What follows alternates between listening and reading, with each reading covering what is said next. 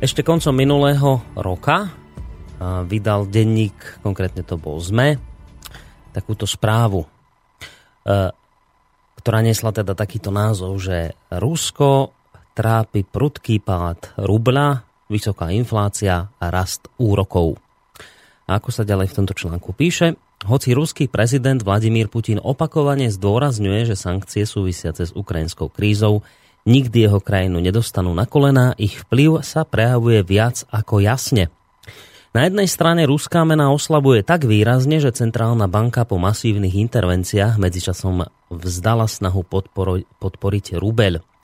Na druhej strane vedie vysoká inflácia a s ňou súvisiace zvyšovanie hlavných úrokových sadzieb k všeobecnému rastu úrokov v Rusku. Táto situácia v kombinácii s vývojom štruktúry úrokov postavila niektoré krajiny eurozóny pred takmer neriešiteľné problémy. Vzhľadom na to považujú odborníci investície do ruských akcií a dlhopisov za veľmi špekulatívne a v súčasnosti ich neodporúčajú. Ďalší kameň úrazu spočíva v tom, že ruské spoločnosti a banky v dôsledku obmedzení prakticky nemajú možnosť refinancovania na kapitálových trhoch a v prípade problémov s likviditou alebo zadlžením sú tak odkázané na pomoc štátu. Dobrým príkladom je posledná emisia jednoročných dlhopisov Gazpromu, ktoré sa mohli na kapitálovom trhu umiestniť len s veľmi vysokým nominálnym úrokom. Po zohľadnení neustáleho poklesu cien ropy ktoré veľmi citlivo zasahuje príjmy ruského rozpočtu, nie je prekvapivé, že ruské hospodárstvo slabne. No a teraz pozor, vážení poslucháči, prichádza asi najpodstatnejšia veta zo spomínaného článku, kedy sa v závere úplnom konštatuje, že a toto všetko by mohlo nakoniec prinútiť Putina vyslať signály, ktoré Západ očakáva. To isté periodikum, teda denník ZME, však priniesol zhruba v rovnakom čase, teda ešte koncom minulého roka, aj diametrálne odlišné tvrdenie, ktoré však nezaznelo z úst žiadneho Putinofila, práve naopak. A tie tvrdenia vyslovil niekdajší ropný magnát a tvrdý kritik aktuálneho režimu Michail Chodorkovský, ktorý je akoby takou hlavou ruskej opozície, ktorý povedal úplne nahlas presne čosi opačné, čo by si Západ prial počuť v súvislosti so sankciami. Označil ich totiž za obrovskú politickú chybu ako doslova uviedol, považujem sankcie voči Rusku ako krajine za obrovskú politickú chybu. Sankcie voči ruskej ekonomike všeobecne sa mi zdajú zbytočné. Toto vyhlásil v Európskom parlamente spomínaný zakladateľ organizácie občianskej spoločnosti Otvorené Rusko. No a podľa tohto bývalého ropného magnáta sa Západ míli, ak sa domnieva, že ruský ľud začne nenávidieť svojich lídrov, keď sa mu v dôsledku sankcií zhorší život. Pre Európu je lepšie neznepriateliť si ruský národ, dodal Michail Chodorsko, Chodorkovský. To bola niekdajšia vedúca postava energetického gigantu Jukos, ktorého v Lani, teda 10. decembra, alebo pred Vlani 10. decembra po vyše 10 ročí za mrežami za daňové úniky prepustili na základe prezidentskej milosti Vladimíra Putina. Takže mať tu dve diametrálne odlišné vyhlásenia len v tom istom periodiku, a to sa nebavíme o ďalších médiách, ktorých je minimálne na Slovensku veľmi veľa. A teraz je otázka, že kto sa v tom má vyznať. A, že ako je to teda s tými sankciami? Majú teda tie sankcie význam alebo nie? Treba povedať, že mnohí európsky politici obhajujú a doslova oslavujú ďalšie sprísňovanie ekonomických sankcií smerom k Rusku. Myslím, že tých, tých sprísňovaní už asi 3, myslím, že boli, alebo neviem, 4, 3. No a takéto počínanie títo naši západní politici uh, označujú za akýsi zápach, uh, zápach, za akýsi úspech západnej politiky. A presne takto ako veľké víťazstvo e, to predávajú aj západné médiá obyvateľom starého kontinentu, pričom sa argumentuje tým, že Rusko, teda rozumej Putin, sa napokon pod vplyvom sankčných opatrení zľakne a takto dotlačený k stene nejakým spôsobom vyrukuje s ústupkami e, smerom konfliktu na Ukrajine. No a teraz, že prečo by to mal urobiť? Už preto, lebo sankcie spôsobujú jeho krajine vážne ekonomické problémy A tak niektorí západní politici podľa všetkého skutočne veria tomu, že Rusko skôr alebo neskôr padne na kolena a bude prosiť Spojené štáty americké a Európsku úniu o zmiernenie sankcií. No a teraz otázka je, že či toto očakávanie západných politikov, ktorí sa vždy tešia, keď sa sprísnia sankcie voči Rusku, či je toto očakávanie vôbec reálne. Či, či je vôbec možné to, že sa dá Rusko takýmto spôsobom k niečomu dotlačiť. Či majú sankcie takú magickú silu, ktorá by dokázala Rusko prinútiť k čomu si podobnému? Tak existuje na druhej strane veľmi veľa ľudí a nie je to zďaleka len Michail Chodorkovský, ktorí tvrdia, že čosi podobné je absolútne iluzórna záležitosť a teda, že sankcie nemajú vôbec žiaden potenciál na to, aby prinútili Rusko k správaniu, ktoré vyhovuje Západu. Podobný názor zdieľa aj poslanec slovenskej strany Smer Ľuboš Bláha, ktorý sa v jednom zo svojich internetových komentárov priznal k tomu, že on osobne hlboko je presvedčený o tom, že sankcie voči Rusku sú zbytočné, pretože nejakým spôsobom nemôžu pomôcť vyriešiť spor na Ukrajine. A navyše dodáva, že ak sa dnes ruskej ekonomike pre sankcie nedarí, nemalo by nás to naplňať šťastím, ale naopak obavami o osud Slovenska a Európy. No ako ďalej uvádza, Doslovne čudujem sa rusofóbnemu triumfalizmu, v rámci ktorého sa niektorí analytici detinsky vytešujú z toho, že sankcie majú na ruskú ekonomiku negatívny dopad. Neviem, prečo by sa mal niekto radovať z toho, že v Rusku trpia obyčajní nevinní ľudia, ale to asi arogantným politikom, ktorí sú zahltení predsudkami a už z princípu nenávidia Rusko, nemá zmysel vysvetľovať. Chcel by som však zdôrazniť niečo iné. Nikto nikdy netvrdil, že sankcie Rusku neoblížia, len je absurdné si myslieť, že ubližovanie Rusku pomôže vyriešiť spor na Ukrajine.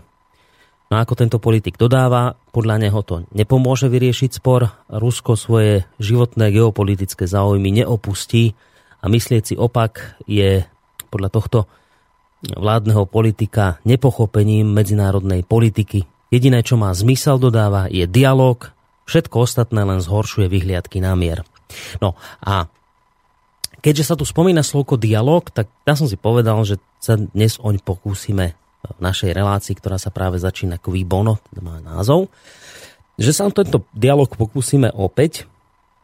Téma je teda jasná, budeme sa baviť o sankciách a keď hovorím v množnom čísle, tak ja to nebudem, ktorý sa s vami o tom bude rozprávať, ale bude sa s vami o tejto veci a aj so mnou debatiť človek, ktorý má ďaleko lepší prehľad v týchto súvis- záležitostiach, súvislostiach ako ja.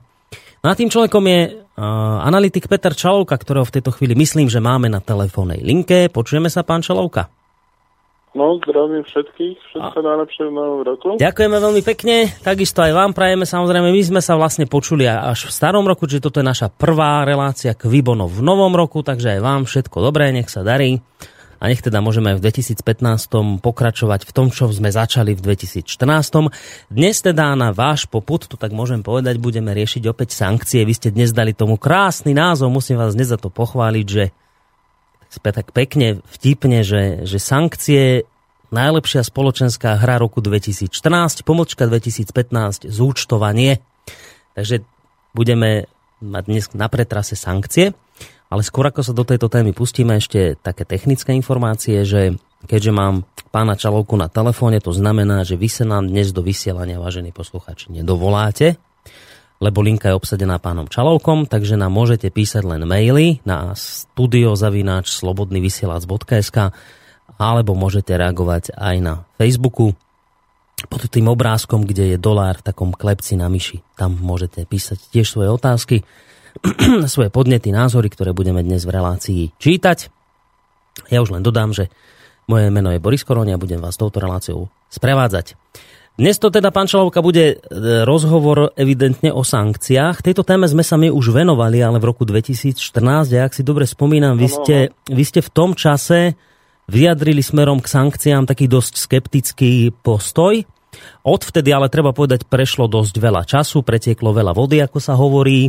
A teraz by ma zaujímalo tak, taký aktualizovaný postoj váš, že, že stále zotrvávate na tom svojom skeptickom postoji, alebo nejak trošku sa ten váš názor smerom k sankciám aktualizoval v zmysle, že jednoducho už chápete nejak, aj, že to môže mať aj nejaké výhody, alebo ste stále skeptik? Výhody myslíte teraz e, pre Američanov alebo pre uh, tak výhody ten pre... tábor, ktorý udeluje sankcie alebo uvaluje? Myslím, že či, či môžu mať nejaké výhody sankcie v zmysle upokojenia situácie na Ukrajine, dotlačenia k Rusku, k, Ruska k nejakému kompromisu? Hej, hej, hej. Myslím, že nie. E, ako tento názor sa nezmenil a naopak dokonca by som povedal, že ma teší, že veľa z toho nielen čo sme o sankciách povedali, ale, ale celkovo v tej geopolitickej situácii v našej časti sveta sa viac menej potvrdilo. E, dokonca dneska už e, je známe meno, meno ukrajinského leteckého dôstojníka, ktorý zostrelil Boeing. Je známa jeho fotka, čaká sa, že či Ukrajina ho vypočuje alebo nie a tak ďalej a tak ďalej. Hej. E, čo sa týka sankcií, a, a chvíľku môžeme pri tomto ostať. Ja viem, že chcete s gusankciám, však áno, to je hlavná téma, ale o, o, tom, o tom pilotovi, lebo to som niečo zachytil, ale teraz do akej miery sa tej informácii dá veriť, že je naozaj pravdivá? Nie je to len nejaká novinárska kačica? Um, tak e, je známa jeho fotka, je známe jeho meno. Uh, je uh, Rusko teda odporúčilo, aby nejaká medzinárodná komisia ho vypočula a západné médiá na to reagujú tajomným mlčaním. Žiadny tam, komentár k tomu nie. Áno, tam bola taká, myslím, požiadavka, aby podstúpil vyšetrenie na detektore lži, ak sa, ak sa nemýlim. To bolo, to bolo. Či to už aj podstúpil? Ukáza... Tak to nepodstúpil to on, ale podstúpil to svedok, ktorý videl jeho lietadlo odlietať s raketami a lietadlo sa, to bol technický zamestnanec eh, vojenského letiska a vrátil sa eh, dotyčný bez raket. Uh-huh. Tento svedok podstúpil výsluh na detektore lži, Áno. pokiaľ sa nemilím, na ruskom území. Jeho identita ako bola skrytá uh-huh. z bezpečnostných dôvodov a e, boli také dve výzvy z ruskej strany, že nech teda aspoň e, dajú dispečera ako k dispozícii pre medzinárodné vyšetrovanie plus e, toto, čo ste vypovedali. Nech vypočujú nejakým transparentným spôsobom tohoto pilota. Mm-hmm. A je no. akože zo strany západných médií, západných vlád ticho, hej, okolo tejto veci. Nikto si to je, nejako nevšimol? Je trapné ticho, trapné ticho. E, e, tak ako bolo e, vykrikovanie, panika, hysteria okolo, okolo Putina a akože on je najväčší terorista, neviem koľko ľudí zabil, tak sa ukazuje, že to je veľmi špinavá ako hra a E, tento pilot, to sa prechádza naozaj mlčaním a to mlčanie, ja neviem ho ináč nazvať ako trápne, hej, lebo keby aspoň, aspoň sa vyjadrili k tomu, hej, ale zari to mlčia, mm. západné aj naše médiá v tomto. Lebo svojím spôsobom je to taká hamba usvedčujúca.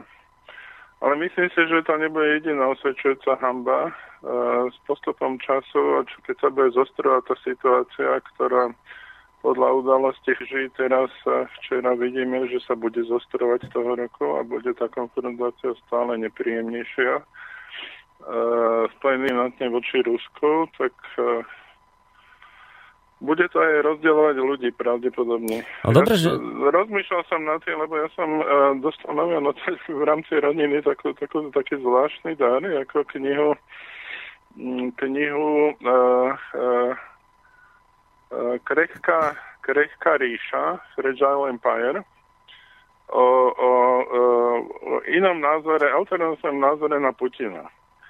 A bolo, bolo to veľmi zaujímavé. Ja si hovorím, že prečo, prečo mne niekto z blízkych ako chce dať takýto dar.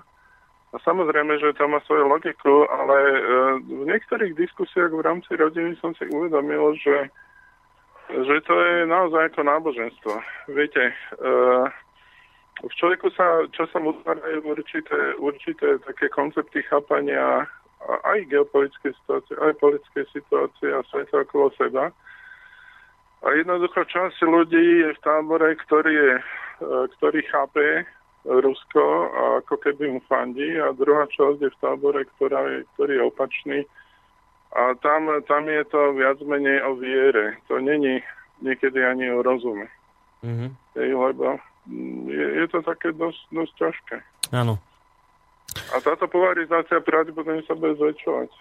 Keď ste... To sme už hovorili, že možno, že to privedie aj k rozpadu Európy no, ako jeden z faktorov, lebo Grécko teraz sa ukazuje, že bude asi e, pádnejší, dôležitejší faktor.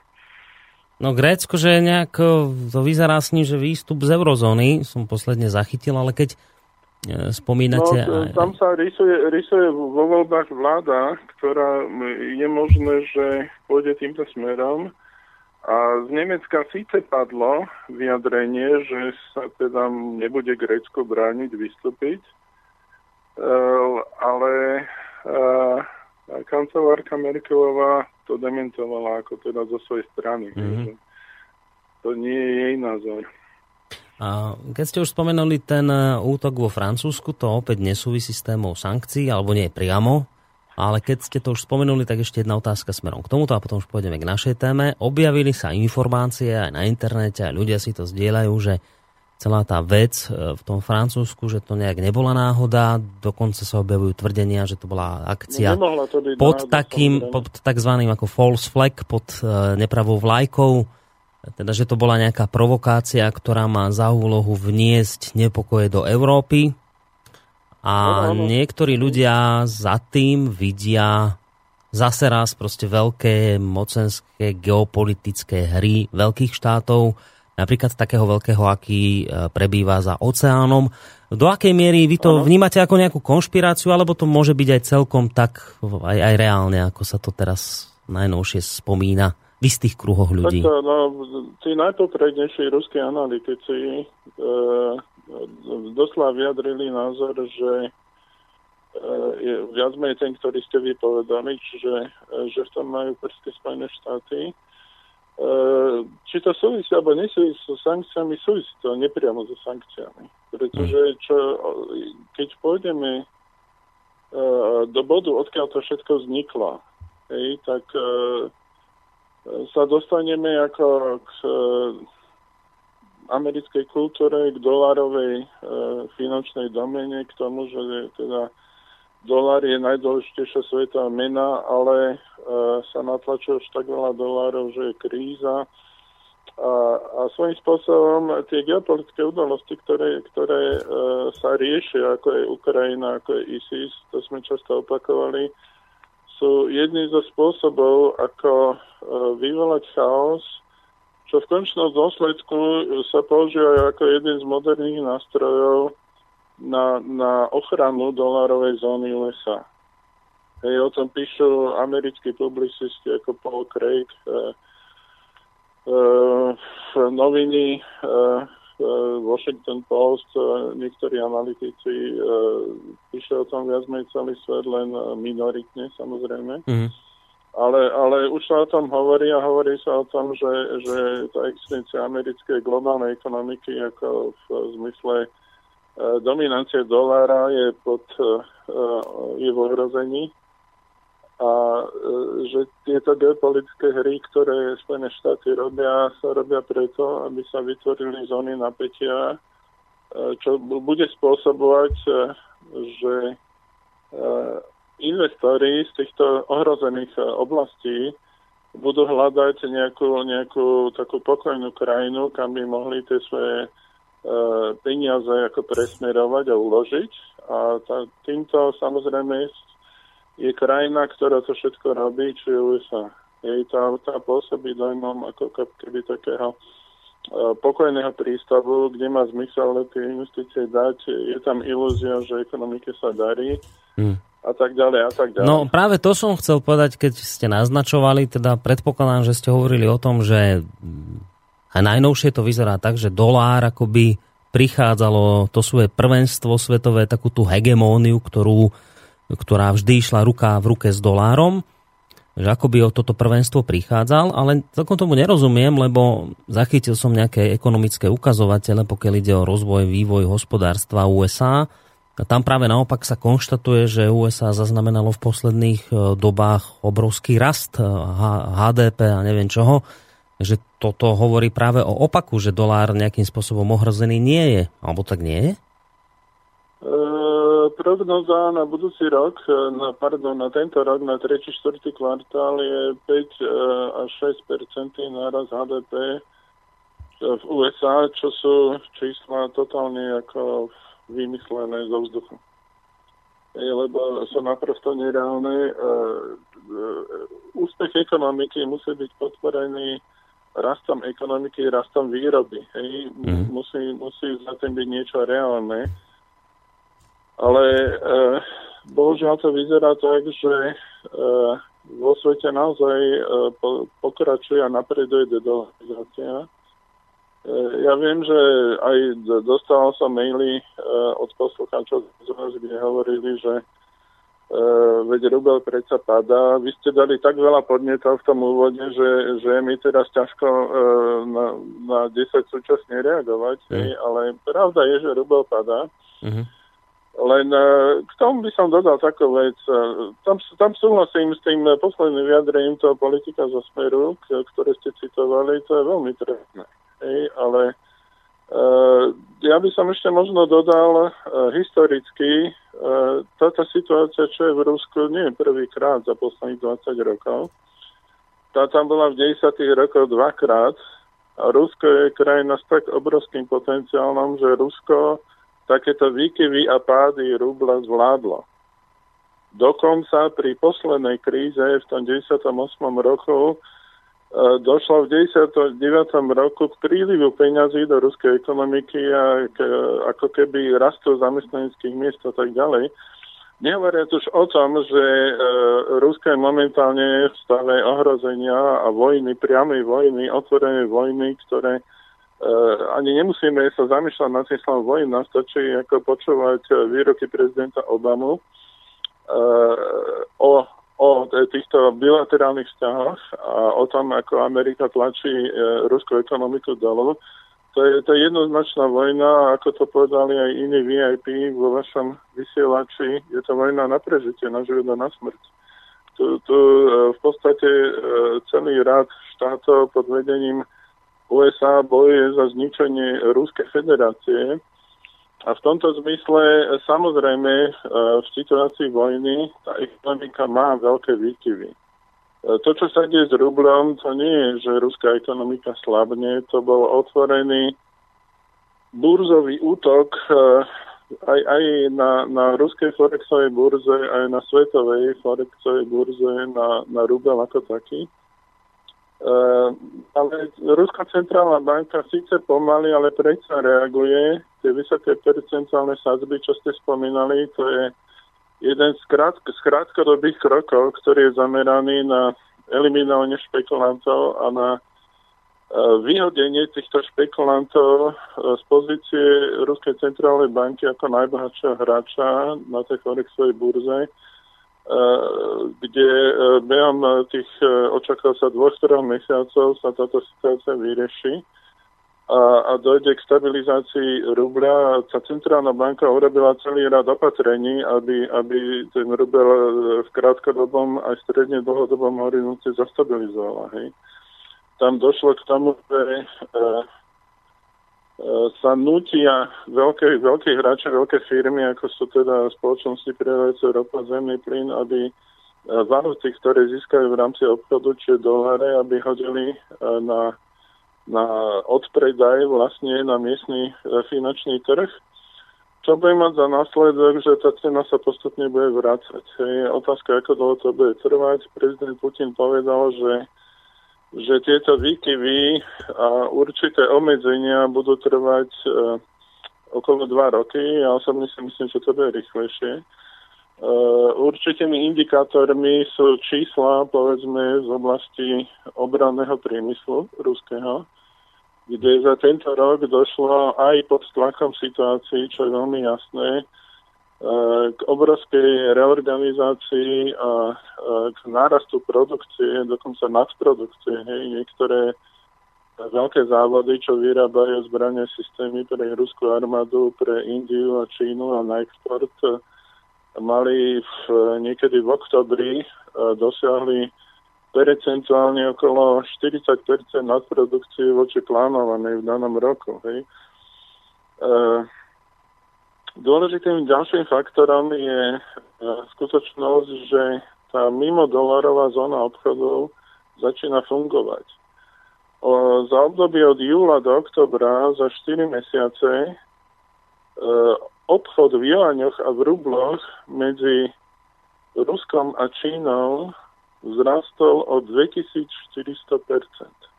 Mm-hmm. To je obrovské číslo. Toto číslo, e, e, tam stále, stále e, niektorí poslucháči sa pýtali, že kde sú tie zmluvy, čo Rusko a Čína.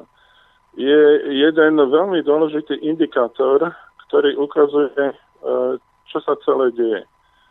Čína má podpísaný, podpísané kontrakty na dlhodobú spoluprácu s Ruskom v juaňoch a v rubľoch.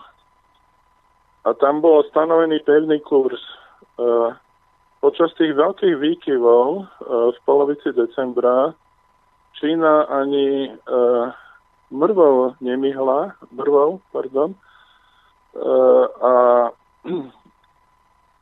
nechala ten kurz, ktorý bol stanovený pevne taký, aký je. Dokonca pomohol, ponúkla Rusku refinancovanie, ale samozrejme, že uh, hovoriť uh, o tom, že ruská ekonomika je v pohode, ako nie je, e, by nebolo ako realistické. No práve preto sa chcem opýtať, lebo toto boli najčastejšie informácie, ktoré, ktorý, ktoré zaplavovali um, nás tu na Slovensku, ešte v zahraničí ľudí. Najčastejšie informácie sa týkali obrovského prepadu rubla, pokiaľ ide o kurz rubla. A, a teraz sa to dávalo do súvisu so sankciami, akože v zmysle, že aha, vidíte, že to, že dnes je rúbel na historickom minime, to znamená, že Putin skôr alebo neskôr bude musieť túto svoju hru vzdať, jednoducho, lebo, lebo ho budú tlačiť, ja neviem, tí jeho milionári, oligarchovia, ktorí si pripíšu veľké straty a tak ďalej. Čiže no, akoby, tam... akoby ten mhm. pád rubla bol prvý priamy dôkaz toho, že sankcie fungujú a že vidíte, vážení občania, tu vidíte, že darmo tu vy tvrdíte, že aký je chytrý Putin a neviem čo, akú šachovú partiu. Nie, proste sme na neho pritlačili ekonomicky a pozrite, rubel padá a Putin sa bude musieť umúdriť. Tak, tak toto by ma zaujímalo, toto nejak vysvetliť, že, že ako to teda je, že, že je to naozaj v tom Rusku také zlé, že ten dolár je skutočne až tak už zle na tom, že by to mohlo nejak, nejak zavážiť v tom, že Putin by musel niečo prehodnotiť, alebo ani nie? No Putin e, absolútne nič nebude prehodnocovať. To je ako totálne naivné si myslieť. Uh, viete, toto všetko sú také trošku, ja by som to nazval historické pokryky. Áno, ako je to veľmi ťažká situácia. Áno, rubel veľmi klesol. Uh-huh. Ale rubel klesol takto hlboko, alebo porovnateľne hlboko už dvakrát a bol to práve Putin, ktorý zastabilizoval tú ekonomiku a vyniesol Rusko z tejto situácie.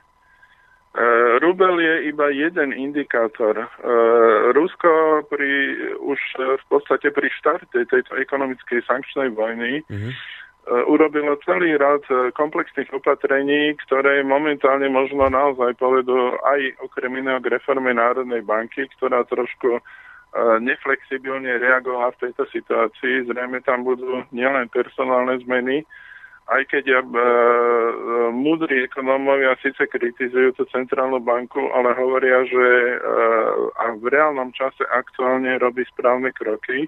Ja osobne si myslím, že je to tak. Mhm. A tie kroky prinesú výsledky a prinašajú výsledky. Ale, ale v, e, e, Rusko urobilo e, kroky v oblasti náhrady importu e, kľúčových technologických zariadení. E, Rusko je najbohatšia krajina na svete z hľadiska nerastných surovín. O čom tu hovoríme? O akom páde hovoríme? O, akom, o akých sankciách hovoríme? Mm. Keď sa ale... Rusko, keď sa nahnevá, mm. tak urobí kontrasankciu, že povie, OK, vy proti nám vedete vojnu NATO v centre so, so Spojenými štátmi, výborne. My vám budeme dávať plyn len za zlato. Nedáte nám zlato, dovidenia, odchod. A t, e, tie čísla ako sú, sú totálne e, ako proti, proti Európe a proti Západu. A prečo to teda Rusko neurobí? Je... Prečo to neurobí? Prečo, prečo to neurobí Rusko teda, keď ho takto sankcie poškodzujú? Prečo neurobí toto, čo ste povedali, že fajn, dáme vám ale len za zlato a hotovo a jednoducho... Lebo, lebo ľudia nerozumejú Putinovi. Ľudia majú pocit, že Putin je človek sily. Putin nie je človek sily. Putin je človek, ktorý pozitívne, pozitívne buduje medzinárodné vzťahy, medzinárodnú spoluprácu.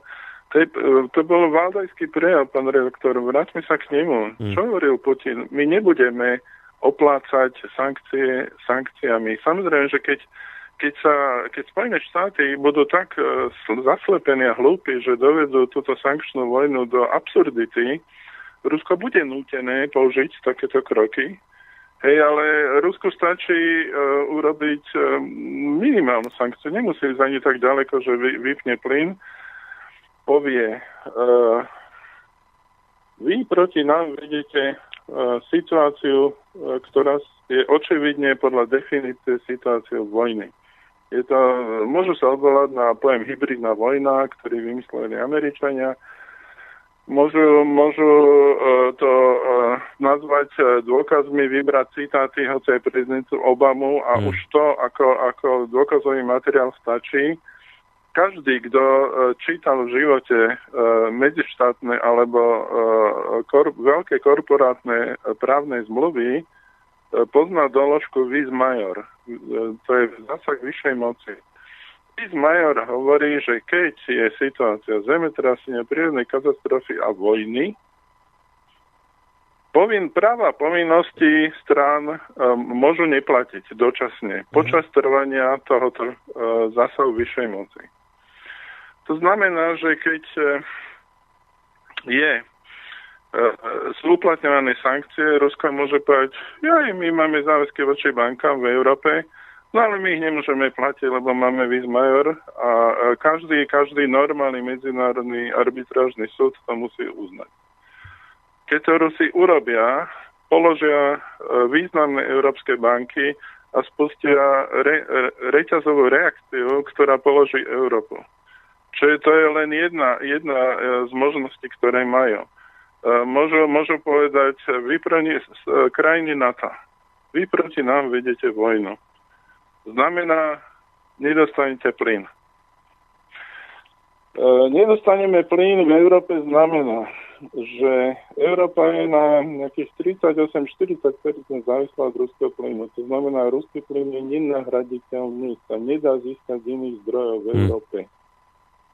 Keď ďalšiu zimu e, sankcie dotlačuje Rusko do krajnosti, Rusko vypne Európe plyn a Európa umrzne. Bude musieť vypínať priemysel, dávať e, časový režim obmedzenej výroby. A si predstavte, v najväčších podnikoch, v Nemecku napríklad, alebo vo Francúzsku, čo to urobí. E, keď, keď sa dostaneme, povedzme, k sankciám na Slovensko, čo znamenalo rok 2014 pre Slovensko z hľadiska sankcií? Týkalo sa nás to, alebo nie? Veľa ľudí si myslí, že sa nás to netýka. Hmm. Uh, Európa, e, samozrejme Spojené štáty takisto, ale aj Európa sa pokúšala dostať e, pod palec svoj vlastný, pod vlastnú kontrolu ruské surovinové zdroje, hlavne uhlovodíkové, plyn a ropu. To, na to robili rôzne pokusy v 90. rokoch.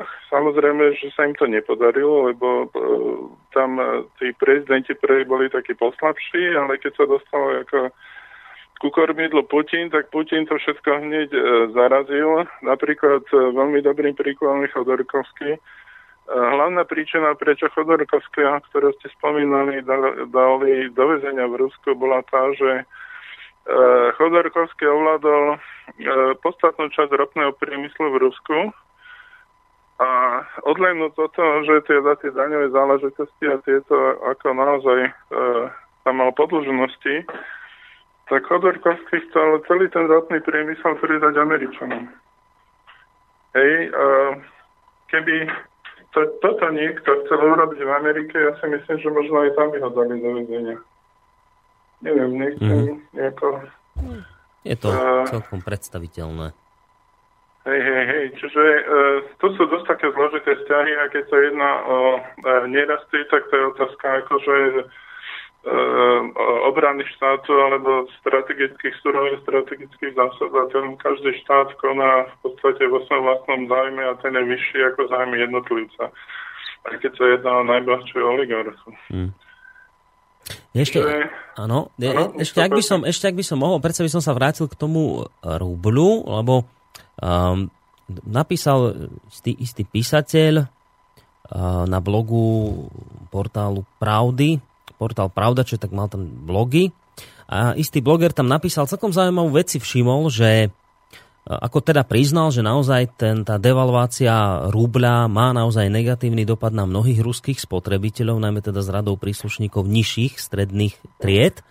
Ale teraz dodáva veľmi dôležitú vec. Hovorí, že za posledných, a to je vlastne aj čo vy tvrdíte presne, že za posledných 15 rokov sa však v Rusku prudko znížil počet ľudí pod hranicou chudoby z necelej jednej tretiny asi na 13 po ekonomických, po, e, a toto je dôležité, že po ekonomických, tých najnovších ekonomických sankciách západu sa práve u týchto ľudí zhorší znova situácia a utvrdí ich to v presvedčení, že práve Západ robí všetko preto, aby im uškodil.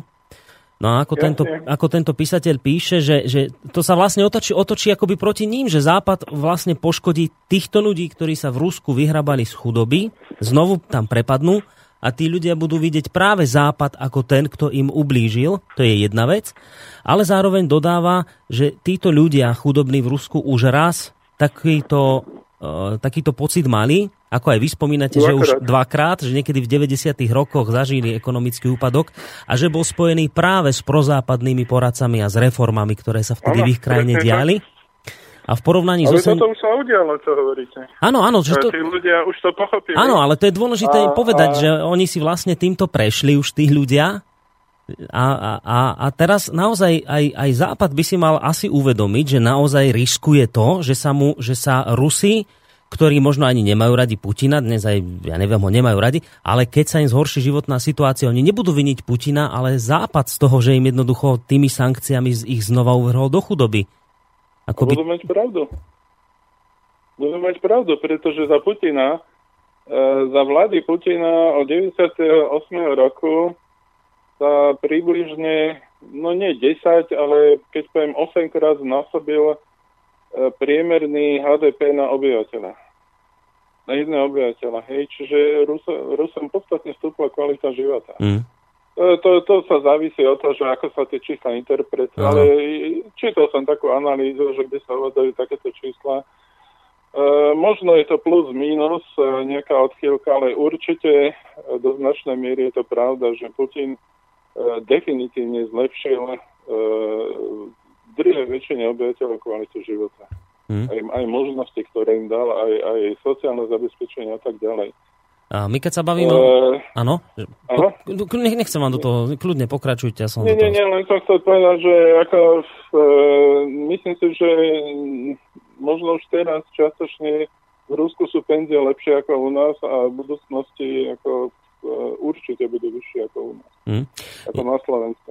Ja teraz ale ešte rozmýšľam nad tým, keď sa tu bavíme o tom, že vlastne Rusi už dvakrát si prešli takýmto, takýmto trápením, že teda aj ten kurz bol nízky bolo to, predpokladám, aby sme to dopovedali za Jelcina v čase, keď on uh, bol prezidentom uh, v Rusku? Ten, tých 90... Jeden pád, áno, jeden pád vlastne viac menej tuším obidva pády boli za Jelcina. To, to súviselo aj s krízou v Ázii a ako tie príčiny boli zložitejšie. Mm-hmm.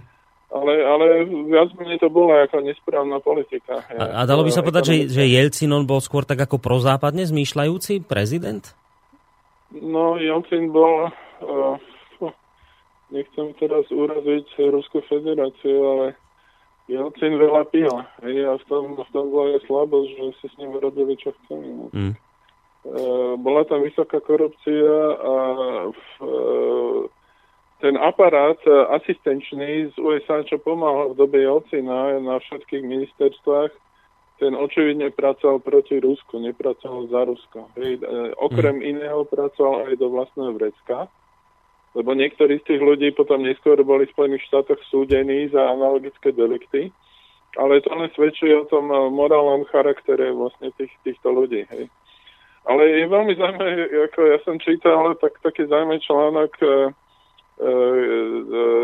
redaktor CNN bol na Červenom námestí v Moskve a nedokázal pochopiť, že tí ľudia sa tešili zo srdca a boli totálne nadšení. A on sa pýta, že jak to, že sa tešíte, keď máte takú zlú situáciu s, s rublom, hej?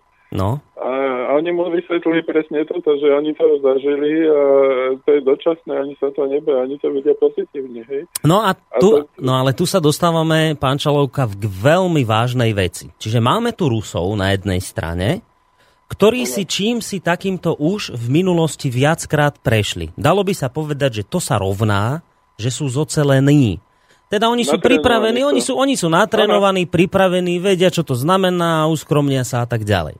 Na druhej strane je dôležité ale povedať, že sankcie ani zďaleka nepoškodzujú len Rusko, ale ako ste naznačovali, poškodzujú aj Európu, teda priamo aj našu krajinu, Slovensko a ostatné ďalšie. A otázka znie teraz tá kľúčová. A my sme v Európe zocelení tak ako Rusi? My sme pripravení na to, čo spôsobí čo sa môže stať, ak tieto sankcie budú ďalej pokračovať a bude e, tým trpieť aj naše hospodárstvo. Sme my rovnako tu v Európe západnej pripravení ako tí Rusi, ktorým si tí už, ktorí si tým už dvakrát prešli? No, ja si myslím, že my, čo sme postkomunistický svet, áno. No, tak tá staršia generácia e, si zažila tie improvizácie, keď sa niečo nedalo zohnať a keď bola málo peňazí a tieto veci.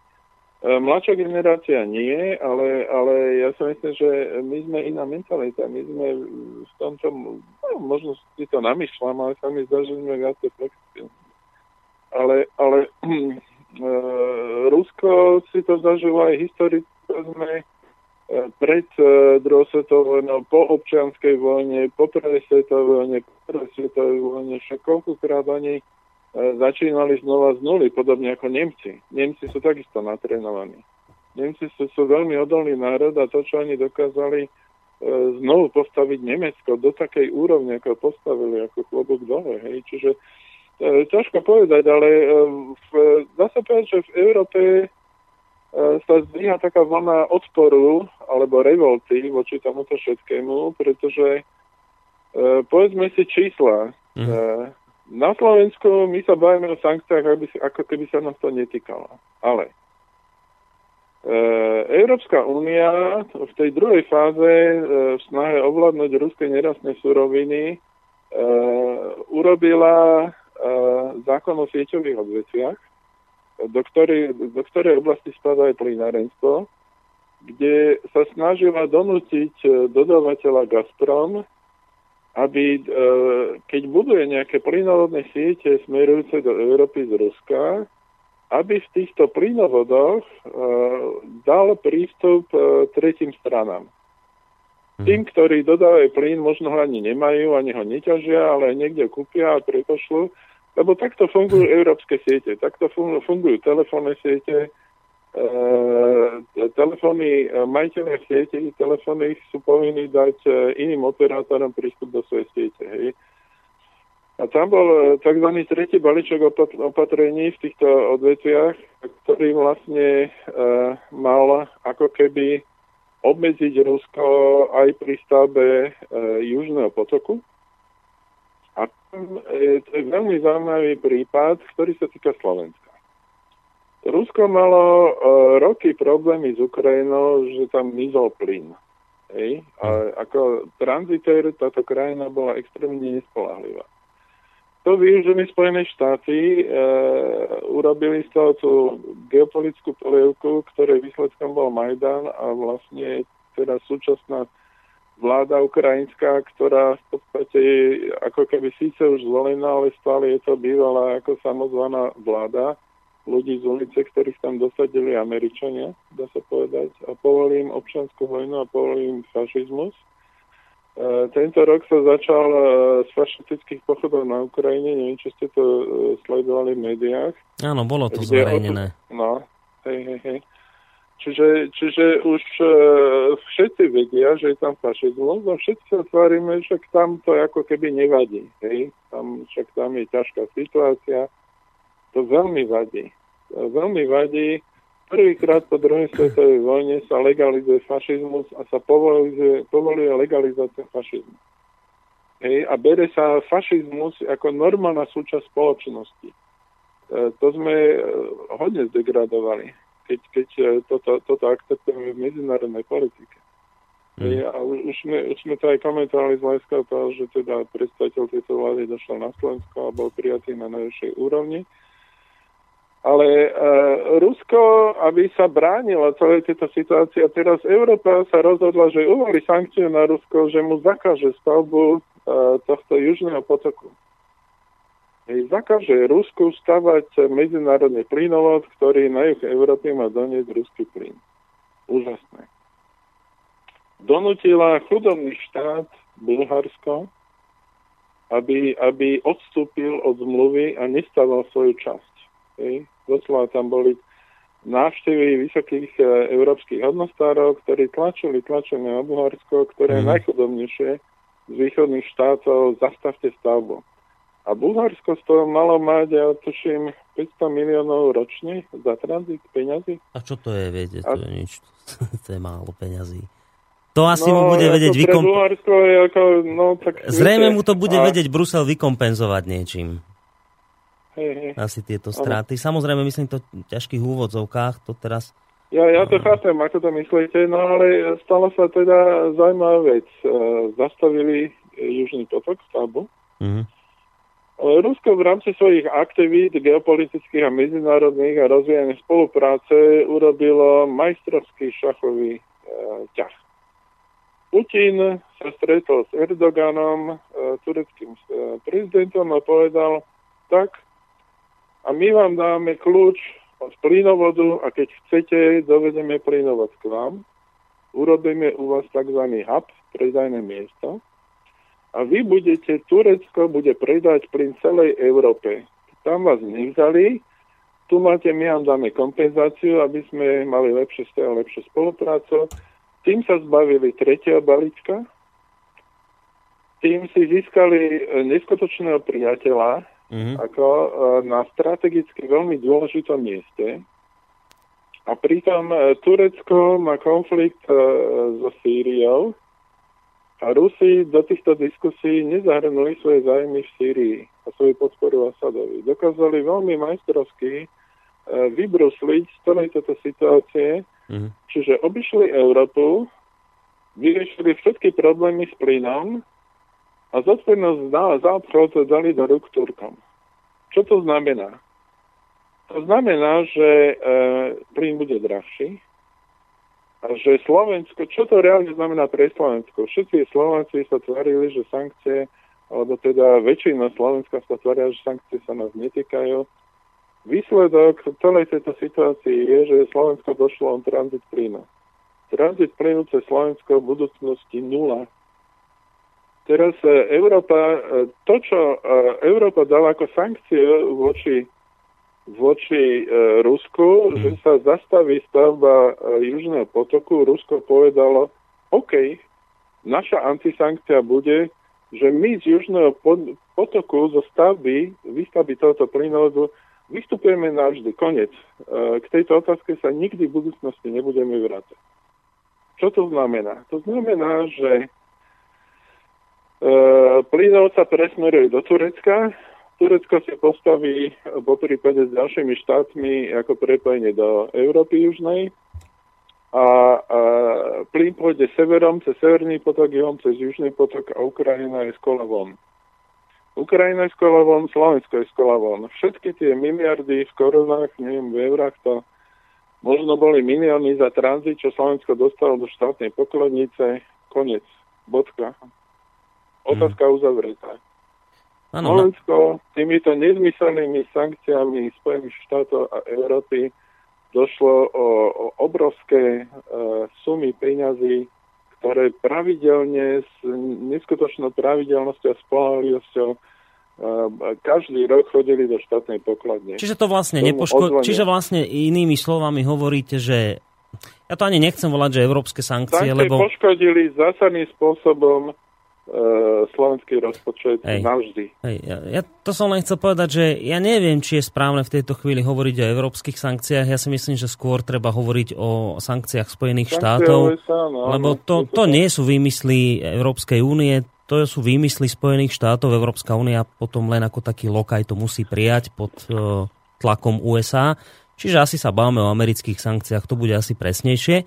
No ale chcem povedať, že vy vlastne poukazujete na to, že tieto americké sankcie Eh, Európskou úniou tiež odobrené, eh, sa nejakým spôsobom negatívne nedotkli Ruska, pokiaľ ide o výstavbu South Streamu, teda toho južného... Po... Ale práve naopak, Ru- Rusi, tí ako sa z toho vyvliekli úplne v pohode a jediné, koho to poškodilo, Rusi je... získali, získali vynikajúceho spojenca, strategického spojenca e, v Turecku, uh-huh. ale samozrejme, že Američania a Európa sa nezdá, budú bojovať o Tur- Turecko. Ale u Európy to bude veľmi ťažké, lebo Turecko čaká niekoľko desať ročí na vstup do EU, čo mu stále zamietali. A Rusi to rozťali ako gordický úzol. Jedným úderom porešili všetko.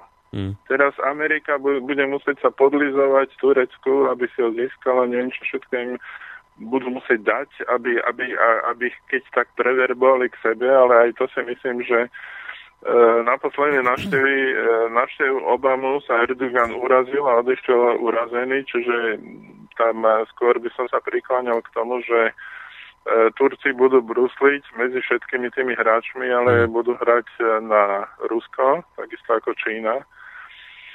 Inak, keď už hovoríte o podlizovaní, trošku mimo témy, ale iba trošku mimo témy, keď už hovoríte o podlizovaní, iste ste zachytili, teda všimli ste si, to, ako Amerika v poslednej dobe začala mať Kubáncov rada? Ako pochopila ano, ano. počase, že vlastne Kubánci, oni nie sú zlí, oni sú dobrí a oni ich majú veľmi radi a chcú zmierniť všetky tie e, sankčné opatrenia, ktoré doteraz na Kube platili. E, vy túto hru ja, ako čítate, ktorá sa teraz, e, teraz sa prenesieme ja zase... Ja hru čítam tak, že, že e, pri Putinovej ceste na e, majstrovstva sveta, keď si urobil také odbočky do stredo- a juhoamerických štátov, mm-hmm. myslím, že to bolo v lete, tak počas návštevy Kuby bolo jasné, kvôli čomu tam došiel. Hej. Všetci vieme, kvôli čomu bola karibská kríza. Mm-hmm. A keďže NATO expanduje k hraniciam Ruska, tak Putin sa rozhodol, že e, on urobí niečo podobné. Putin odpustil Kube obrovský dlh. Hej, to e, Kuba nemôže recipročne niečo za to nedať. Hej, a to niečo to je vlastne e, krok Ruska voči Spojeným štátom podobný, ako oni robia na hranicách s Ruskom, hej, že expandujú vojensky. Mm-hmm. dávajú tam svoje odpočúvacie zariadenia. No a čo myslíte, čo by, čo, by za to, čo by za to mohla Kuba ponúknuť Rusku recipročne? Nejakú vojenskú základňu Rusov na Kube napríklad? No, to si ja nedovolím špekulovať, ale viete, v dnešnej dobe už e, e, Rusi nepotrebujú vojenskú základňu. Na čo? Uh, oni majú také ponorky, že môžu z ktoréhokoľvek miesta, ako dokonca aj vo vnútrozemských vodách uh, alebo vnútro, vnútroštátnych vodách USA, kedykoľvek odpaliť akúkoľvek jadrovú raketu, ktorá v priebehu pár minút dosiahne ktorýkoľvek bod Spojených štátov. Na čo by to potrebovali? Hmm, možno z nejakého hľadiska demonstrácie sily? Uh, Rusi Myslím, taký psychologický nátlak, že... Každý vie, že oni sú silní a každý vie a tá, tá rovnováha sa veľmi e, týmito nezmyselnými krokmi USA sa e, vojenská rovnováha sa e, samozrejme posúva postupne v neprospech USA. Kdokoľvek si môže mysleť čokoľvek iné. Hmm. Uh, ja poviem príklad, hej. Uh, stav tej ruskej jadrovej, alebo jadrovej triady, atomovej triady je taký, že uh, Američania sa boja. Boja sa moderných ruských ponoriek. Môžem povedať príklad. Všetci pamätáme Kursk. Moderné ruské ponorky jadrovej, to sú v podstate bojové krížniky, ktorých tie parametre oni sa uvádzajú odhadom, ale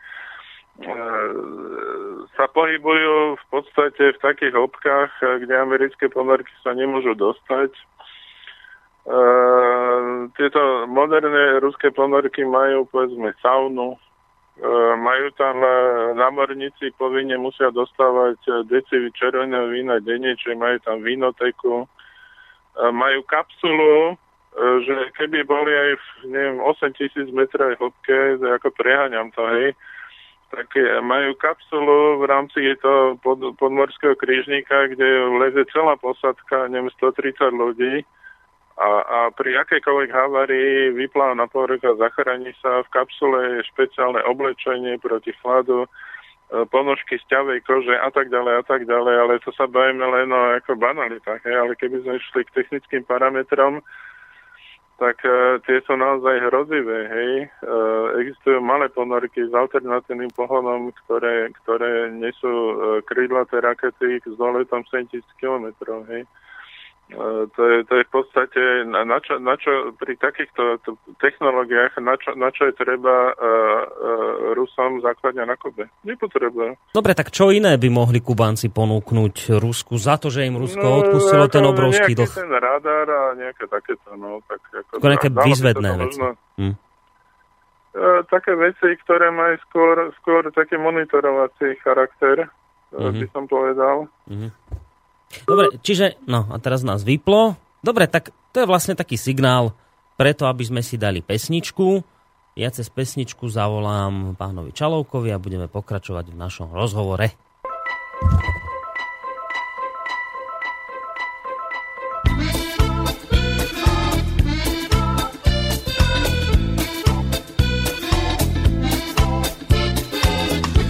красавица в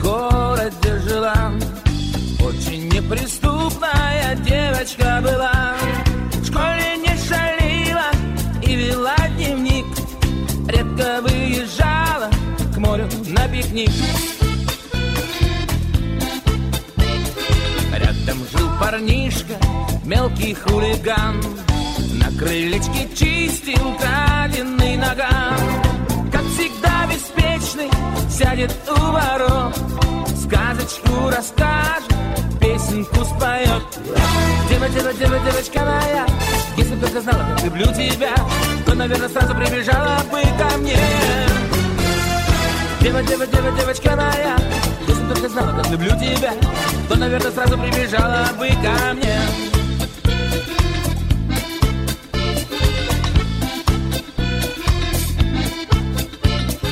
Девочка красивая, платье голубом. Выйти на крылечко, посидим вдвоем. Так он пел и хриплый голосок дрожал. Дворники, парнишки, шили криминал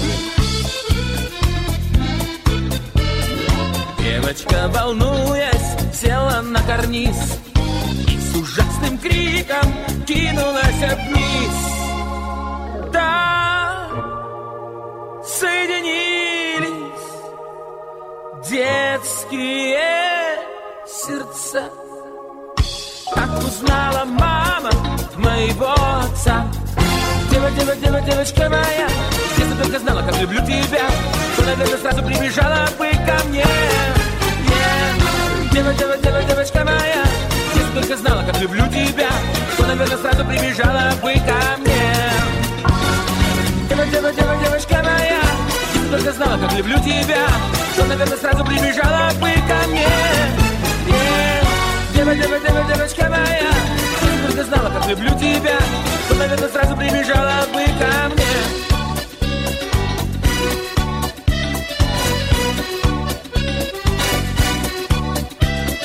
Первая красавица в городе жила, очень неприступная девочка была, но соединились детские сердца.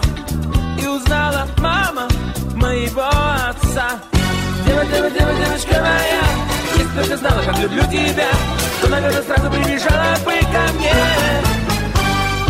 Дева, дева, дева, девочка моя, если бы ты знала, как люблю тебя, то, наверное, сразу прибежала бы ко мне.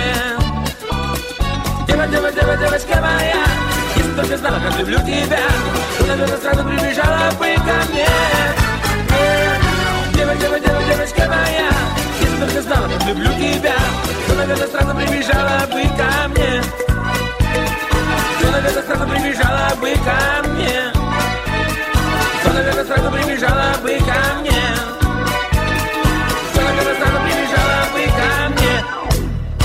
Tak a po tejto ruskej pesničke pokračujeme v našej relácii Kvibono ďalej s pánom Petrom Čalovkom. Bavíme sa o sankciách, o ich dopade, ale ako ste si iste všimli, nie len o tom. Dokonca sme zabrúsili až kam si na Karibik, alebo sme si v poslednej dobe všimli, že Amerika sa nejako si tak po neviem koľkých 50 rokoch uvedomila, že tam majú vedľa Kubáncov, ktorých nemali radi a teraz ich už radi zrazu majú. Takže je to trošku podozrivé a zrejme to bude súvisieť s tým aj, čo hovoril pán Čalovka. E, vy ste v tej prvej časti relácií poukázali na to, že Rusku minimálne pokiaľ ide teda o ten South Stream alebo ten južný potok, podaril sa taký, dalo by sa povedať, husársky kúsok, že to, čo malo Rusko poškodiť, nakoniec nie, že ho to poškodilo, ale naopak Rusko ešte tým aj získalo a jediný, kto bol poškodený, je Európa. Ja v tejto súvislosti chcem ešte, pán Čalovka, jednu vec povedať a tiež by som chcel, aby ste sa k tomu nejakým spôsobom vyjadrili. A, a, a zase sa vrátim k tomu rublu. Jedna vec ešte nebola povedaná, ja som si kde si čítal, myslím, že to je vyjadrenie nejakého ekonóma, ktorý si všimol takúto vec. Pri páde rubla, že uh, si nemožno všimnúť jeden dôležitý fakt a síce to, že ruská vláda napriek obrovským devízovým rezervám prestala rubel brániť a pripustila jeho devalváciu zámerne. A teraz on si kladol otázku, že čo mohlo ruskú vládu k tomuto viesť, že nechala teda rubel padnúť, hoci im ho mohla zachraňovať. No a odpoveď je podľa neho celkom zrejmá v tom, že v čase spomalenia hospodárskeho rastu je devalvácia meny, teda aj v tomto prípade rubla, veľmi vhodný spôsob, ako napomôcť mnohým odvetiam ekonomiky. A teda, že najmä to pomáha exportérom, devalvácia a síce nie je, ako dodal tento ekonóm, nejaký populárny krok. Samozrejme prináša to so sebou zdražovanie mnohých tovarov, ktoré sú spojené s importom, ale naopak proexportným účinkom je ťažké zdôvodniť uvedené zdražovanie širokým masám a ruská vláda by za normálnych okolností len veľmi ťažko vysvetľovala občanom svoje proexportné kroky v podobe devalvácie. No a to vlastne, čo, čo hovorí to podstatné, je to, že ruským exportérom pád rubľa skutočne veľmi pomohol. Ich náklady sa realizujú v rubloch a výnosy v cudzej mene. Veľká spokojnosť v tejto súvislosti v raj, teda s poklesom kurzu rubla, panuje najmä v metalurgii, v chemickom priemysle a takisto v poľnohospodárstve. Čiže tu sa ukazuje zase niečo, že, že na jednej strane prezentované médiami západnými ako veľmi zlé, že ruský rubel padol, ale na druhej strane, že že pozor, nie je to také jednostranné, nie je to len také biele, ako sa to javí, alebo čierne, ale má to aj iný farebný odtieň. A síce, že pád rúbla na druhej strane niekomu v Rusku mimoriadne pomáha.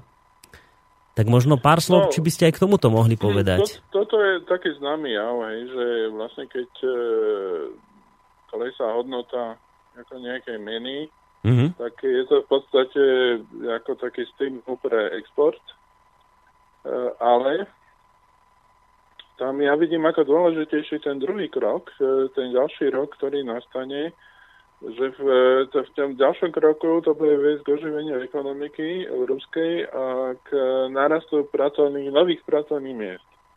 Lebo tento, tento jav nastal, keď bola kríza v 80. 10. tak v 99. presne k tomuto došlo. Ja som to vlastne aj v začiatku relácie spomínal. Ale e, ja by som e, nepodceňoval ten negatívny dopad na, na tú nižšiu hmm. Zárobkovú ako kategóriu a tú strednú triedu, hej, lebo tam reálne vlastne tí ľudia ako prichádzajú o svoje zárobky. V Rusku sa na túto tému vedie obrovské množstvo diskusí, ale v tých diskusiách je veľmi zaujímavý faktor, E, že väčšina ľudí sa vyjadruje, ako je naozaj nahnevaná, veľmi nahnevaná na Spojené štáty a na túto gangsterskú politiku voči Rusku, ktorú vedú a, a sú, sú ochotní to vydržať. Zatnú zuby a vydržať. A Rusko vždy dokázalo historicky aj medzi svetovými vojnami e, nejakým spôsobom sa poučiť e, postať tejto situácii a postať silnejšie. Hej, a toto si myslím, že bude aj v danom prípade. Hmm. Lebo, lebo um, ide, ide dosť veľká konkurencia, uh, ako momentálne, keď vezme technologické vlny alebo teda cykly nových technológií, tak teraz sa ľudstvo nachádza niekde medzi uh, starým cyklom a začínajúcim novým a túto Rusko potrebuje naozaj nakopnúť. A, a táto situácia práve, takýto tlak a takáto situácia ako vojnová, ekonomicky vojnová situácia môže Rusku pomôcť eh, rýchlejšie zefektívniť celú svoju ekonomiku. Hm? Lebo, lebo tá trošku je prebujnela, trošku je e, skosnatela, trošku je príliš amerikanizovaná, hej. A toto tam treba očistiť a takisto e, Putin to využíva a dáva do poriadku aj oligarchiu, aby ako tam nemal nejaké problémy.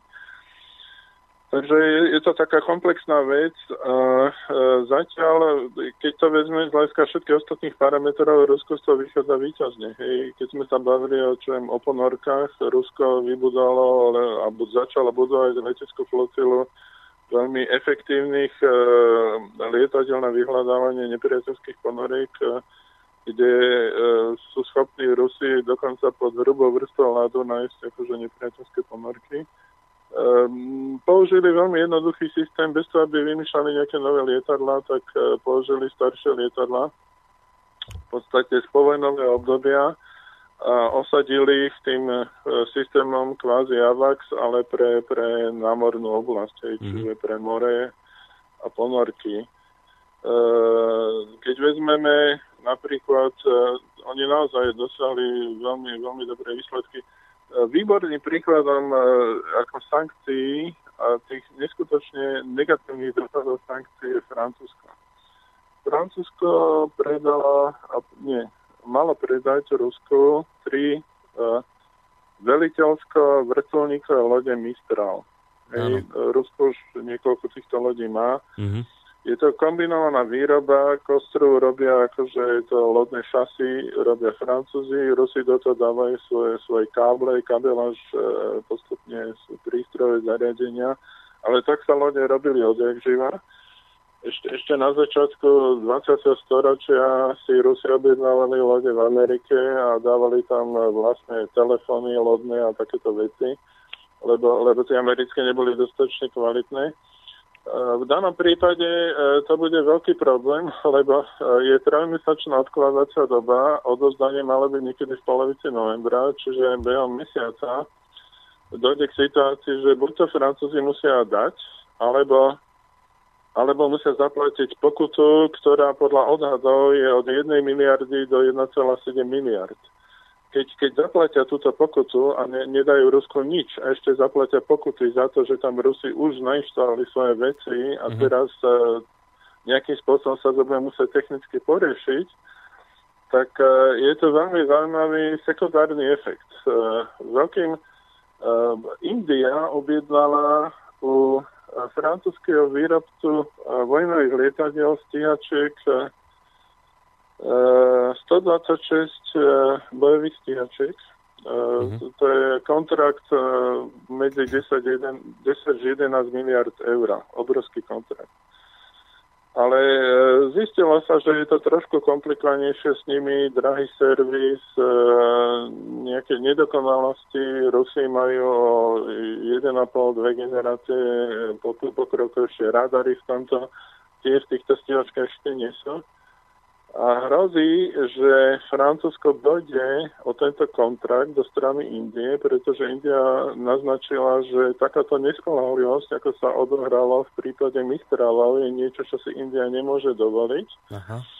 A, a môže to byť dôvod na vypadanie zmluvy a keď sa táto zmluva vypovie, tak ten podnik, eh, jediný podnik, čo vyrábal vo Francúzsku bojové stíhačky, jednoducho bude položený a odrovná to celý priemysel, e, e, to pochová. Hej, čiže to, to, toto je už veľmi vážna konsekvencia ako tých sankcií. Mm-hmm.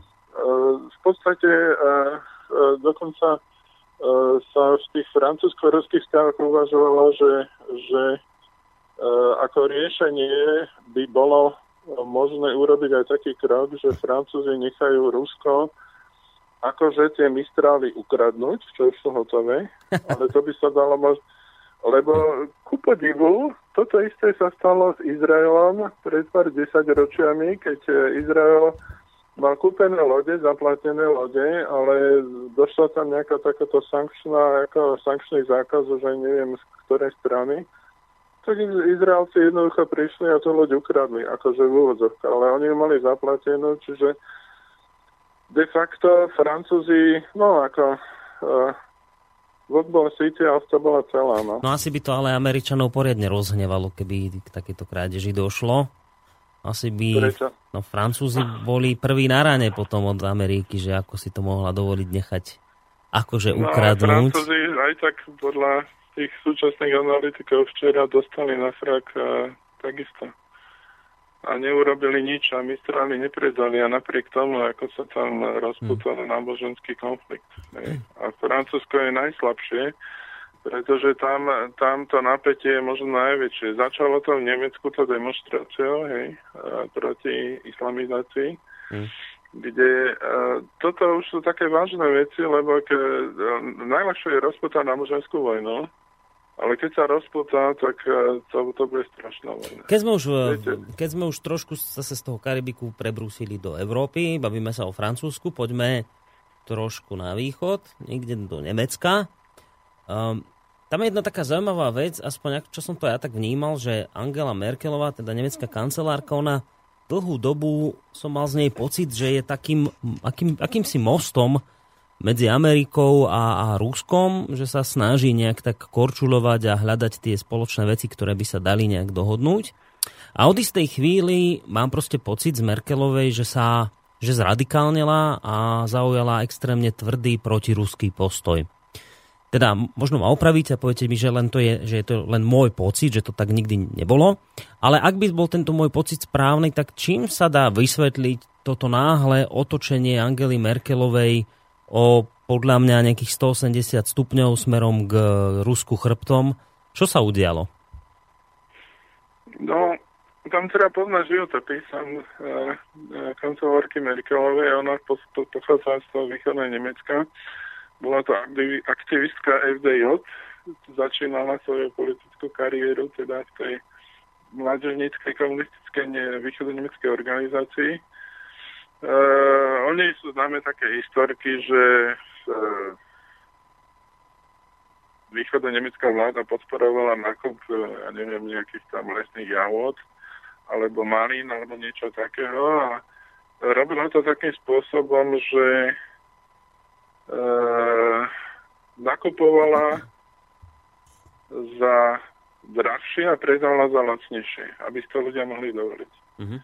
No a niektorí funkcionári to FDJ, čo bol ten komunický zväz mládeže, vrátanie pani Merkelovej v tej dobe, to využívali a proste to recyklovali. Jako, e, kúpili, kúpili za lacnejšie a predali to ako, že oni to zozbierali za drahšie, to vykupne. A takto to rotovali a na tom zarábali. Uh, ona, ona pracovala s Helmutom Kolom, uh, ona má povedť takého človeka, ako, ktorý trošku mení farby podľa toho, ako sa jej to hodí. Uh, ja si myslím, že v tých škandáloch s odpočúvaním tam v podstate išlo o to, že predpokladám, že tá americká strana vydierala Merkelovu nielen ako človeka, ale vydierala ju aj z hľadiska pozície kancelára, že zatočia s Nemeckom tak, že Nemecko sa z toho nespamätá.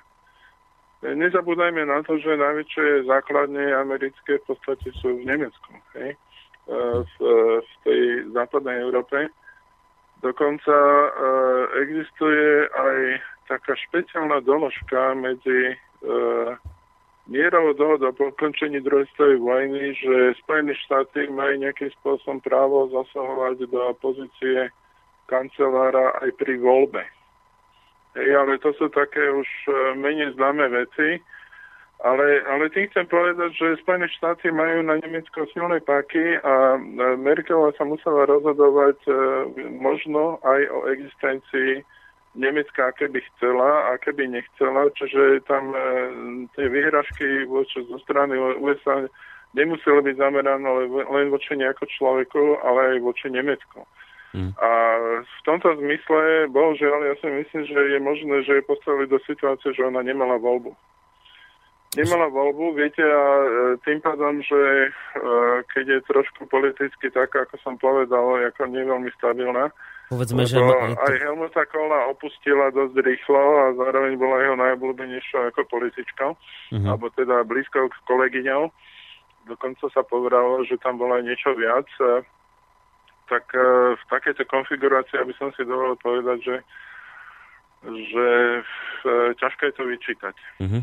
Ťažké je to vyčítať a keď nie, nie je dostatočne silná, Putin je pevný človek, hej, Putin je človek, ktorý vie odolať takýmto tlakom, ale ona je žena a viete, no. Dobre, tak môžeme, môžeme to žena... zhrnúť tak, že za touto záhadnou otočkou Angely Merkelovej je jednak um, tlak USA.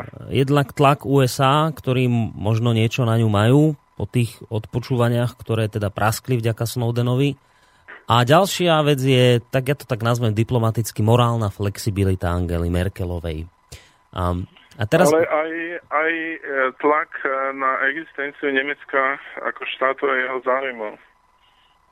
Čiže je to vydieranie aj cez Nemecko ako štát, nielen e, cez osobu Merkelovej. Takto. Ej, ale zatiaľ to sú len naše hypotézy, možno to vôbec tak nie je.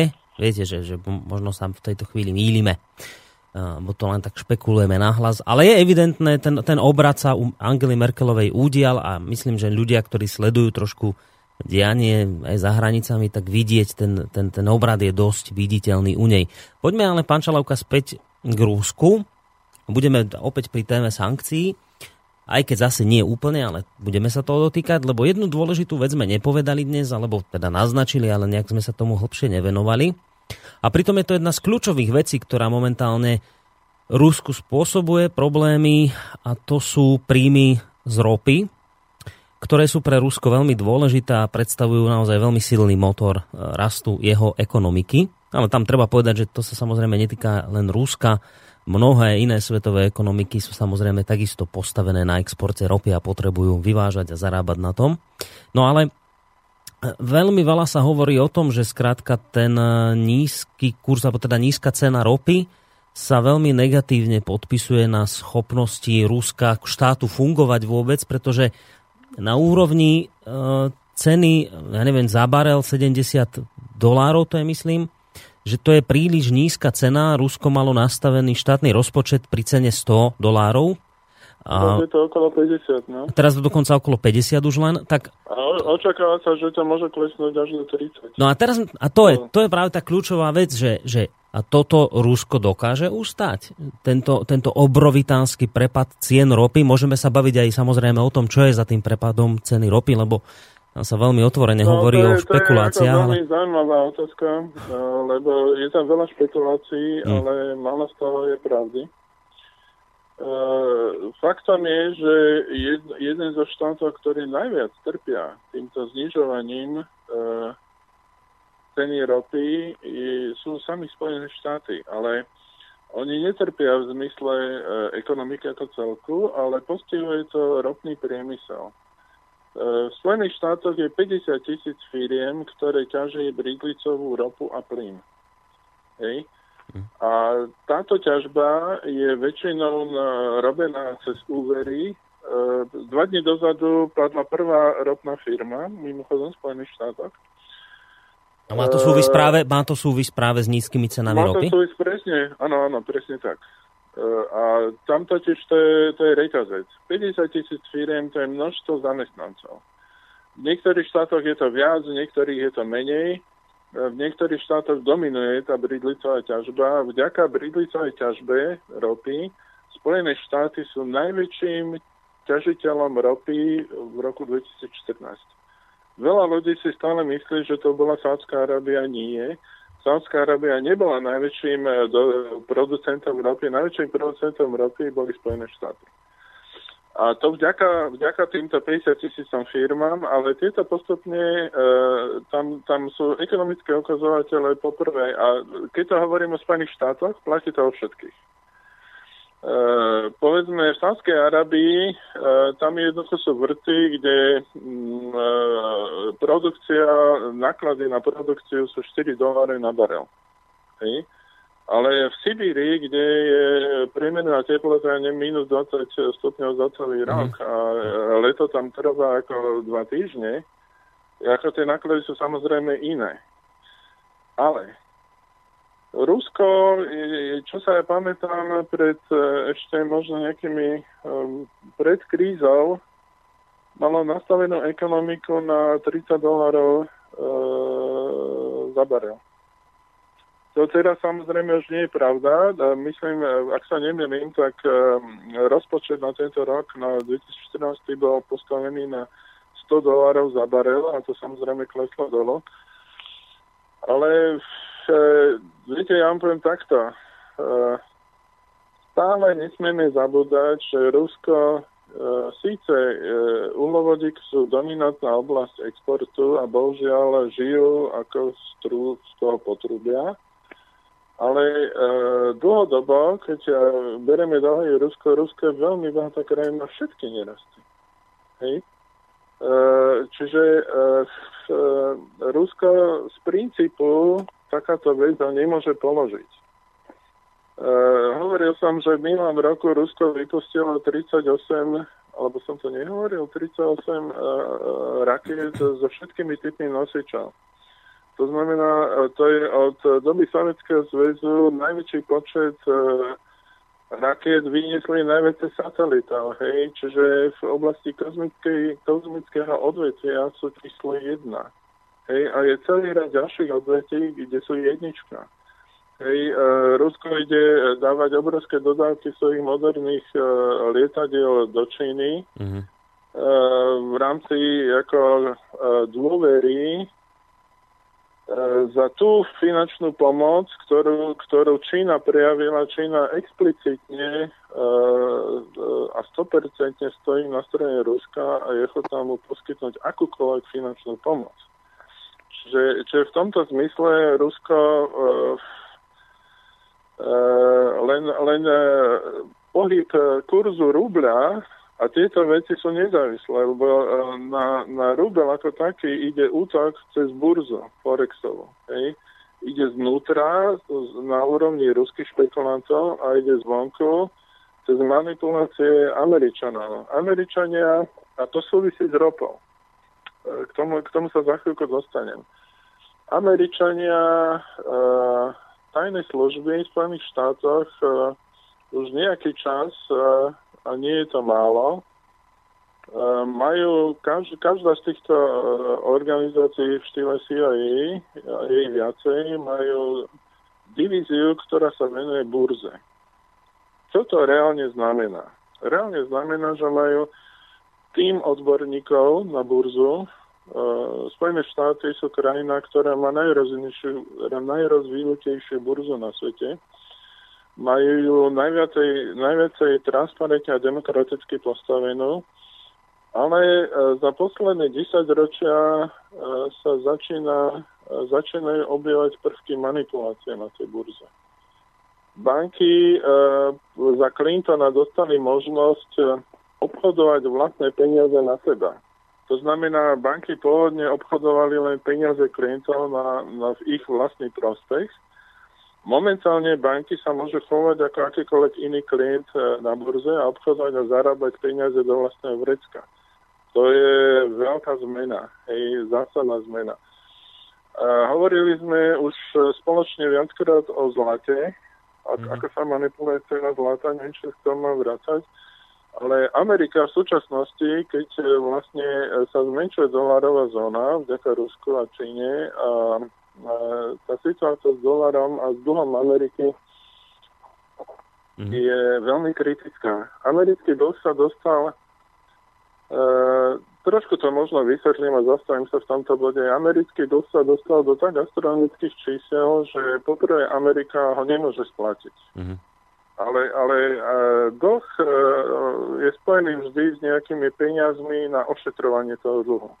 Úroky a tak ďalej. Napriek tomu, že Američania si tlačia peniaze a napriek tomu, že sami sebe požičiajú tie peniaze s, s nulovou úrokovou sadzbou prakticky niekoľko rokov, tak e, ten dlh stále rastie a keďže dolar je centrálnou rezervnou menou pre celý svet, alebo teda aj e, centrálnou menou, za ktorú sa obchodovala, obchodovala ropa, tak vďaka tomu e, dolar mohla rozkladať, Amerika mohla rozkladať svoj dlh do celého sveta a takisto rozkladať, rozpúšťať infláciu v celosvetovej ekonomike. A to bola jej obrovská výhoda. Ale teraz ten dlh dosiahol tak obrovský rozmer, že už ani celý svet so svojimi všetkými peniazmi prestáva byť schopný splácať e, ten americký dlh. Lebo americký dlh nesplácala iba Amerika, ale vďaka tomu, že je to centrálna rezervná mena pre celý svet, tak sme to splácali všetci.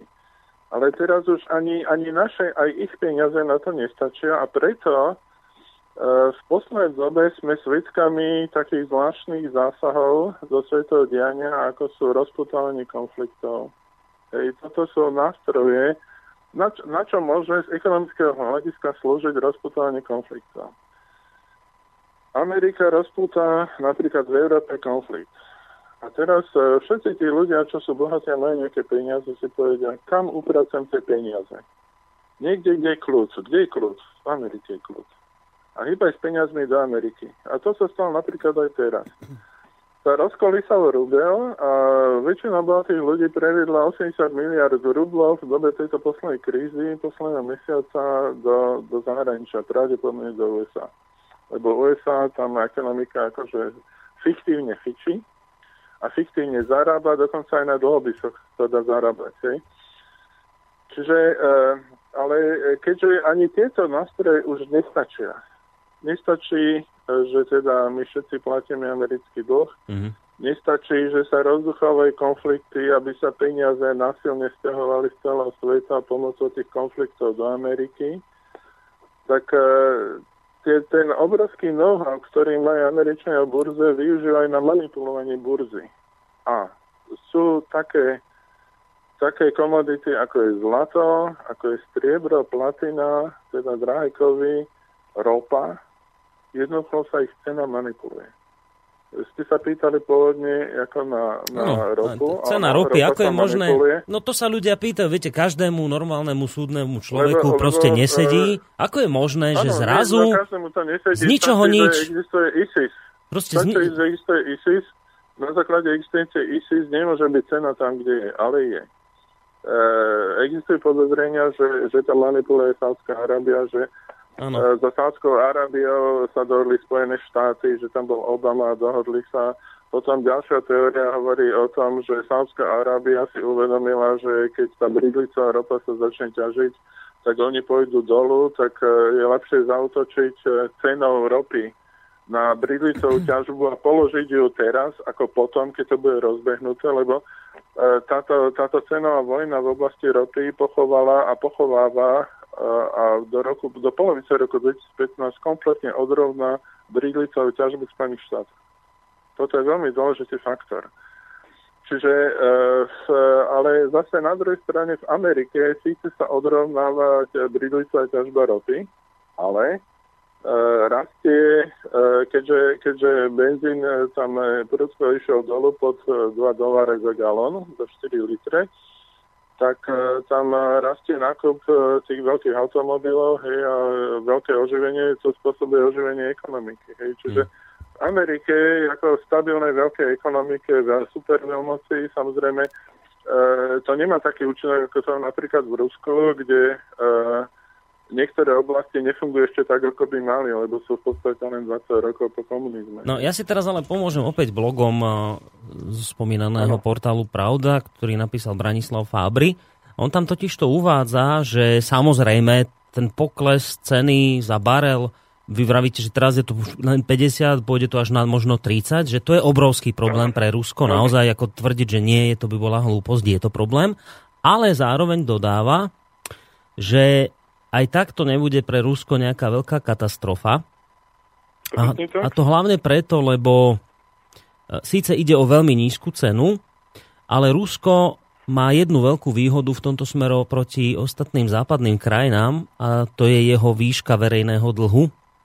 A Áno, má Rusko má veľmi dlh. nízky verejný dlh, ktorý v roku Presne 2013 bol len niečo okolo 13% HDP, pričom toto si treba uvedomiť, že A Rusko má to bolo 13 Okolo e, 40%. No, Rusko má počas 13 roka. a niektoré západné krajiny majú cez 100% HDP dlh a nič si z toho nerobia. 700. No, čiže, čiže Rusko vlastne, ako on, že on hovorí, že áno, iste, pri tejto cene ropy bude dlh Ruska narastať veľmi rýchlo, ale že vlastne pre Moskvu to znamená, že aj tak má ešte niekoľko rokov kľudne v pohode, môže to, to strpieť tak. vďaka tomu, že ten dlh verejný je veľmi nízky v Rusku. Áno. Dva roky, dva roky to bolo ako konzervatívny odhad. Hm. Ale, ale tam, je, tam je ešte možno taký ďalší dôležitý faktor, že e, keďže padne brinklicová ťažba a e, zniží e, už, už aj v Norsku a v Európe a v Škótsku a tak ďalej, to, sa to dostá pod e, úroveň rentability. Mhm. Čiže, čiže e, sa obmedzujú e, zdroje, odkiaľ sa to môže dodávať a niektorí z toho vypadnú. Čiže tá cena bude musieť ísť hore. No niekedy v polovici roka, ale určite e, ja očakáva sa, že, že tých 100, 100 dolárov za barel by to mohlo niekde v polke Mhm. roka dosiahnuť. Niektorí optimisti tvrdia, že už v prvom kvartále koncom tohoto roka. No ale tam ide stále tá ekonomická vojna a tam je veľa, veľa faktorov neurčitosti. No, veľa faktorov, veľa premenných, ale jedna vec sa spomína často, hovorí sa o tom, že je to samozrejme špekulácia zo strany Ameriky, hovorí sa, že je to takisto zapletená v tom, ako ste aj vy naznačili Saudská Arábia, ale keď hovoríme o Amerike, nejde o nič nové, treba sa pozrieť do histórie, už v minulosti tlak na cenu ropy položil, ako sa spomína, práve Sovietský zväz sa na tomto, tak som kde si čítal takú ale, analýzu, ale že Sovietský zväz, e, to bol prípad e, kartelovej dohody Spojených štátov so Sádskou Arábiou. Hm. Kdežto teraz, v dnešnej situácii, je situácia na svetovom trhu ropy úplne iná. A Sádská Arábia v podstate je to pre ne kontraproduktívne. Momentálne si to nemôže dovoliť a pri týchto cenách e, Sádská Arábia má rozpočet na 2015 deficitný. Ja teraz by som klamal, keby som povedal presné čísla, ale, ale dneska už by to Sádzka Arábia neurobila. Hej, čiže v tomto, v tomto uh, ja to vidím tak, že to- toto, toto je plne uh, pod kontrolou Spojených štátov, Hm. ale, ale používa sa pritom burzové nástroje, podobne ako pri zlate, platine a striebre. no, a používa sa to, čo už vlastne... Dokonca s tým zlatom je veľmi zaujímavé, teraz e, pár dní dozadu bola publikovaná veľmi, veľmi taký zaujímavý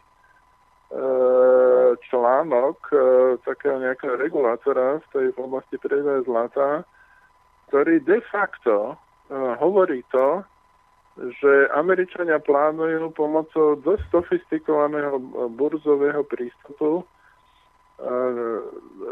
zafixovať pevný pomer dolára voči zlatu. Mhm. Sme hovorili, že Američan sa darilo po nejaké dva roky udržiavať e, cenu zlata na úrovni 1200 dolárov za unciu plus minus. Mhm. Tak e, na tejto cene e, maximálne sa môže prevyšovať aj nejakých 90 dolárov, čo bolo e, z doby dátumu publikovania tohoto článku, o ktorom hovorím. To znamená, že bez toho, že by mali menu krytú zlatom, Američania sa chcú manipuláciou burzy poistiť, e, poistiť svoju ekonomiku tým, že vnútia celému zvyšnému svetu e, fixný pomer e, e,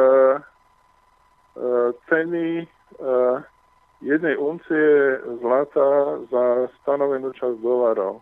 A to by malo byť akože meradlo, ale ten nástroj je veľmi rafinovaný. Keď na prvý pohľad, keď to prečítate, tak to nepochopíte, ale vnútorný zmysel je tento. A, a tuto vidieť, že vlastne toto všetko sú nástroje manipulácie burzy a manipulácie svetového obchodu, ktoré Spojené štáty začínajú početne používať, aby si udržali svoju pozíciu e, ako dominantnej meny vo svete. Mm-hmm. Ej, čiže, čiže stále viac um, umelých nástrojov musí ekonomika Spojených štátov používať na to, aby udržala dolár. Čiže dolar padá a e, tie vojny, tie atentáty, tie e, zostrelanie lietadiel, hej, tieto vážne veci, to všetko sú e, stále zúfalejšie pokusy e, vonkajšími prostriedkami udržať hegemoniu dolára. Um, no a k tomu všetkému ešte ako naznačujete, prichádza na scénu tzv. dedolarizácia, už ste to spomínali. Toto asi tiež treba trošku hlbšie rozobrať, že čo sa vlastne deje. A to je zase také, také niečo, že, že tak ako sme to hovorili aj v tý, prí, prípade iných sankcií voči Rusku, aj v prípade tej ropy, že nakoniec vlastne ten South Stream neuškodil Rusku, ale uškodil Európe, tak ukazuje sa, že, že, že, že vlastne aj, aj v tomto prípade týchto iných sankcií proste, že sa Rusku neuškodilo, ale naopak Rusko akoby si otváralo, mám taký pocit, dvere do Ázie, keď mu povedali, že dobre, tak v Európe sa vám dvere zatvárajú, tak cítim to tak, alebo tak nejak čítam tú hru Ruska, že ono povedalo, že však fajn, keď chcete zavrieť dvere do Európy, tak si ich zavrieme a my si teda otvoríme ďalšie dvere do Ázie. No a... Výborne povedané. Presne toto, presne toto sa deje. Ale, ale e, treba k tomu povedať sa B, že toto je podporené prírodzeným cyklom civilizácií. Viete, e, v tej, v tej historickej vede alebo historiológii e, sú dva názory. Jeden názor je, že dochádza k zmene centrálnej civilizácie vo svete a to už sme o tom 10 krát hovorili, že z tej atlantickej e, anglosaskej oblasti to prichádza do azijsko-pacifickej, hej, čiže tam, kde sa momentálne orientuje Rusko. A keďže prirodzene Rusko je najväčšia surovinová základňa a Ázia zažíva a je na Prahu obrovského rozmachu. Mm-hmm. Čína, ten ekonomický rozmach Číny, to je iba začiatok. Čína to sú momentálne nekonečné zdroje peňazí. Hej, to, to, to, čo Rusko potrebuje na záchranu, to, to je pre Čínu nič. Hej, to oni môžu bez problémov 10, 10 organizácií alebo bankových ústavov poskytnúť. A, a e, teraz, keď to vezmete z hľadiska obyčajného sedliackého rozumu, tá celá Ázia, ktorá vidí, že sa rozvíja, vidí ten potenciál svoj, vidí, že, že sa dá e, momentálne nejakým spôsobom e, tá oblasť môže stať svetovým lídrom, tak samozrejme, že pôjde tou cestou. A kto by sa hneval s tou surovinou základňou, ktorú Rusko predstavuje, hmm. so všetkou, s celou jeho ochotou spolupracovať, s tým pozitívnym prístupom, ktorý Putin prejavuje, pro, pro pozitívnym a proaktívnym, e, boli by hlúpi keby to odmietali. Hej? No, no. A, a, a plody, plody ukazujú, že to funguje. Je Šangajská organizácia spolupráce ŠOS, to je v podstate Čína s Ruskom, ale sú, je tam niekoľko ďalších štátov. India sa začína byť, aby ju tam vzali. A keď tam bude India, je tam polka sveta. Polka sveta mimo dolarovej zóne. Hej, uh, ale to sa nebavíme teraz o teórii. Toto sú, uh, toto sú organizácie, kde tá platforma funguje. Mm. Fungujú tie ekonomické vzťahy. Tam dolar nehrá žiadnu úlohu. Keď celá Amerika padne ekonomicky, uh, v, tom, v tejto domene sa nič nestane. Mm. Oni budú fungovať ďalej, ako keby sa nechumelilo. No my v Európe by sme mali asi väčší problém. Podstatne no, väčší. mať väčší problém. Um... Jediná, jediná spása pre Európu je vstúpiť do týchto organizácií. Um. Orientovať sa na Áziu a na e, a Rusko teraz ponúklo Európe nasledujúcu ponuku. Pár dní dozadu. Vykašlite sa na Ameriku, vstúpte do našej tolnej únie. Nádhera. Nádhera. Keby, keby to Európa urobila, Európa to pochopí. Objavia sa politici, ktorí to pochopia a začnú na tým uvažovať a bude im to vrtať v hlave. Tak každý, kto vstúpi do colnej únie s Ruskom, e, e, sa nepotopí s Amerikou. Keď ostaneme tak, ako sme, v područí Ameriky budeme si nechávať diktovať, necháme Američanov skákať po hlave, oni sa to budú nadrapovať, akí sú úspešní, bohatí, múdri, a budú nám e, diktovať e, vydieraním hej, svoje podmienky, čo máme robiť voči Rusku, tak skončíme ako e, teraz tá kríza, ktorá bude spojená vlastne s krízou v Amerike, to bude oveľa tvrdšia kríza ako kríza v roku 2008. Oveľa, oveľa drastickejšia, s oveľa väčšími následkami. Momentálne Európa má jedinečnú šancu, ale bohužiaľ ja som takmer na 100% presvedčený, že Európa má tak hlúpých politikov, že oni to nechápu, ani ten krok neurobia, pridať sa k Rusku ekonomicky. No, možno to nechápu, alebo sa možno boja. Uh, tu nám inak napísal aj Vlado, Vlado, no však naznačí vám to v maili, kde píše, keď sme sa ešte bavili o tom, že to možné, že Merkelová tak záhadne otočila o 180 stupňov svoj postoj k Rusku, tak napísal e, mail nám Vlado, že Merkelová pravdepodobne svojim postojom k Rusku umne blokuje aktivitu Ameriky v Európe. Táto zmena postoja nastala po komunikácii s Putinom v Austrálii. E, možno je to zámer. To je pravda. E, je, to, je to absolútne možné, pretože tie, tie hry sú veľmi zložité. A jedna z hier, jedna z línií týchto hier, ktoré Nemecko hrá, je uh, to, čo sa nepodarilo vo vojne, získať uh, centrálnu pozíciu v Európe a určovať Európe, čo treba robiť. Ale uh, viete, no, vždy je tam nejaká oligarchia, oficiálna oligarchia, potom je tieňová a tí, tí ozajstní hráči, to sú hráči v pozadí.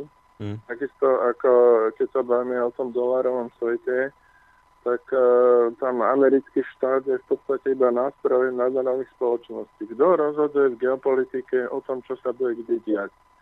Rozhodujú najbohatší hráči. Kto na Slovensku rozhoduje, čo sa kde bude hrať? Diať, pardon, najbohatší hráči. Tí, čo majú najviacej peniazy. Kto má najviacej peniazy? Najviacej peniazy majú nadnárodné, veľké nadnárodné spoločnosti, giganty, ktoré plošne pôsobia po celom svete, ktoré majú zájmy po celom svete mm. a ktoré si ich musia chrániť. Čiže oni si chránia v podstate svoje peniaze, ale e, títo ľudia v podstate diktujú svojim štátom, čo majú robiť. Ako to by bolo teraz hlúpe sa urážať na amerických občanov, že robia to, čo robia. Tam v Amerike sú dve lobby. Jedna je ropná, tam drží ako v podstate v rukách ropu a druhá lobby je banková. Hej? A tieto rozhodujú o dianí na celom svete. Hmm. Tie si periodicky volia prezidentov, dokonca už je to tak smiešné, hej, že ďalší prezident má byť akože znova Bush e, z rodiny. A dokonca, keď Clintonová teraz kandidovala, niekto aj vytkol, že či, či sa ako v Spojených štátoch ako e, pozícia ako lídra štátu dedí, ono povedala, áno, dedí sa. Dosť explicitne, tak to bolo povedané hmm. demokratmi.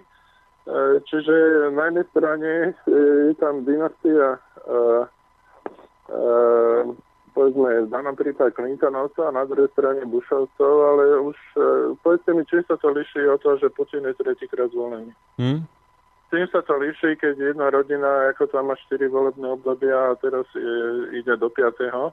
Hmm. A je, je to v podstate jedna krv. Hej? Tak uh, Putin nemá toľko detí, nemá tam chlapcov, bojí sa tam dať ženu, lebo ju tam uh, viedia, hej, tí, tá, tá opozícia vnútorná by to nezvládla, tak dceru tam nedá, manželku tam nedá, ešte je, je stejne rozvedený, oženiť sa nemôže, lebo by mu klesol rating, čiže uh, ženu v podstate ani čo by tam mal dosadiť nemá nemá, nemá následníka, no tak e, je tam sám tri volebné obdobia. Hmm. To je úplne, a je to to isté ako v Spojených štátoch. Ešte... Akorát Spojené štáty kričia, že to je nedemokratické, ani sami ako verejne priznajú, že nich sú to dedičné dynastie. Ako je na poli, na poli humorne a na poli vážne. A teraz k inej téme zase. Teda ešte k tej, ktorú sme e, začali rozoberať, a to je teda to otváranie dvier ruských smerom k, do Ázie. Treba povedať jednu veľmi dôležitú vec. Čína na túto aktivitu Ruska zareagovala veľmi pozitívne a povedala, že ona samozrejme bude s Ruskom obchodovať. A ja si to číslo nepamätám, vy ho možno budete vedieť povedať, nejak enormne zvýšila dodávky ropy práve z Ruska. No a Čína vy... kúpuje lacnú ropu po celom svete, kde môže a je to, je to úplne jedno, lebo tá ropa je dôležitá pre rozvoj ekonomiky a keď je lacná, tak to je akože veľmi dôležitý motor pre ekonomiku. Kto to dá najlacnejšie, to, to kupuje. Ako netreba si robiť ilúzie, že je tam nejaká družba v štýle socialistických štátov. Mm-hmm. Je to vyloženie na komerčnom základe, ale pravda je, že e, Čína sa 100% preorientovala na Rusko, Rusko sa 100% prior, už odorientovalo z Európy a Spojených štátov a preorientovalo na východ. No a... tú azijsko-pacifickú oblasť. Áno, a keď hovoríme o Rusko a Číne, tak tam sa s týmto sa veľmi úzko spája práve už spomínaný výraz dedolarizácia, kde začína sa obchodovať, myslím, v juanoch, v rubloch, ale tam je nejaký taký ten príšľub toho, že všetko vlastne sa bude už obchodovať len v zlate. E, skúste možno ešte toto tak trošku vysvetliť, že o čo tam... No, tak som to kde si zachytil, že bude sa vlastne ropa dodávať za zlato. Je to pravda, alebo to nie je pravda? Že... Nie, nie, nie, nie, nie. Um, takto. Um, my sme sa o tom dávnejšie bavili. Je taký, neviem, či to je tajná dohoda, ale faktom je, že Rusko a Čína uh, v tejto situácii, keď slabne dolar a je ohrozená americká ekonomika, tak už všetky príjmy, ktoré majú v dolároch, okamžite e, konvertujú do zlata a nakupujú fyzické zlata. No. sme sa bavili, že Áno. toto robia. A keďže Američania umelo držia tú cenu zlata na 1200 dolárov plus minus, tak vlastne ako najväčší, najväčší držiteľ zlata na tom prehrávajú.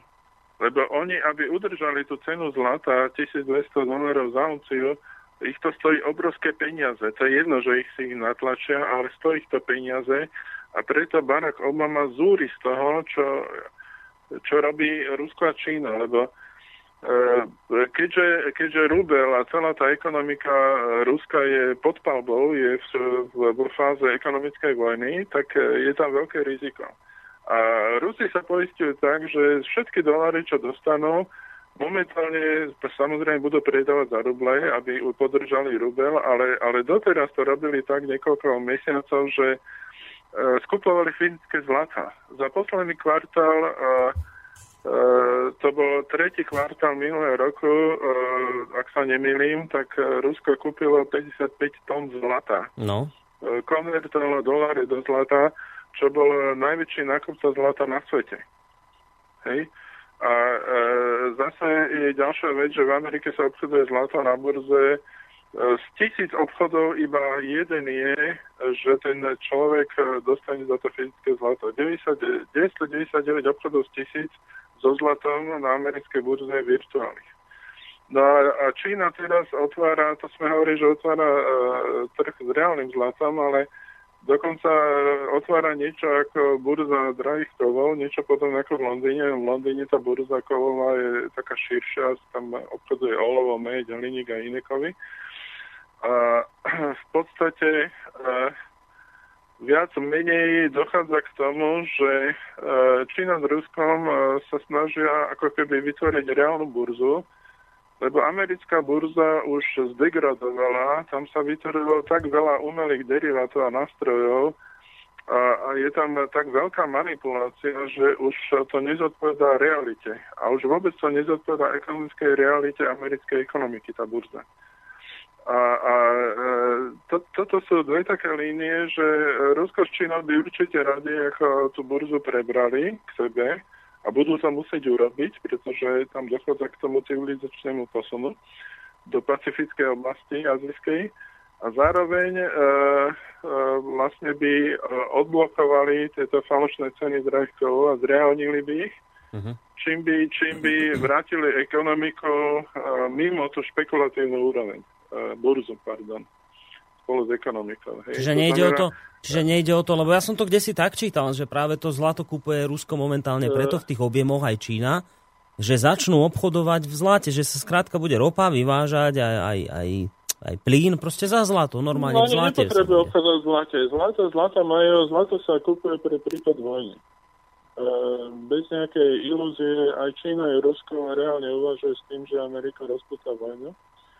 A pre taký prípad ako najlepšie, najlepšie viazané peniaze sú v zlate. To vždy bolo a ktokoľvek vraví čokoľvek iné, tak je to antipropaganda. Že, že zlato je komodita ako všetky ostatné, že zlato nemá nejakú výnimočnú hodnotu pri predaji, to sú blbosti.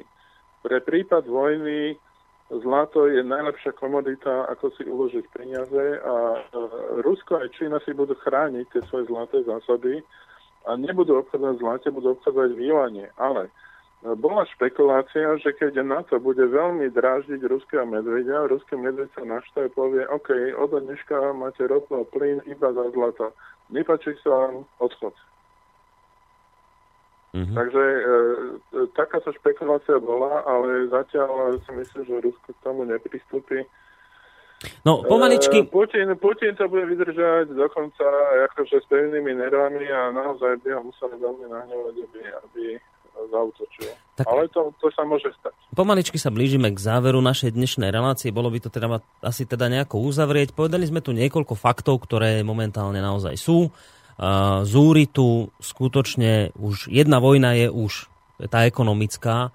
To si možno často ľudia neuvedomujú, keď sa hovorí o sankciách. To je proste istý druh normálnej vojny a nie je také, kde rinčia zbrania, ale proste to je nor- normálna vojna, len, len sa tam nezabíja, ale bojuje sa týmito ekonomickými záležitosťami.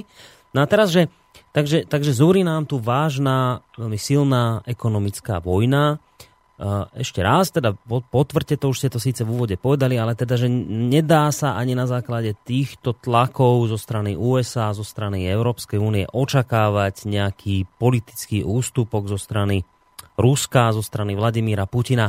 Ani napriek týmto obstrelovaniam ekonomickým žiadne ústupky v tomto smere asi nemožno očakávať?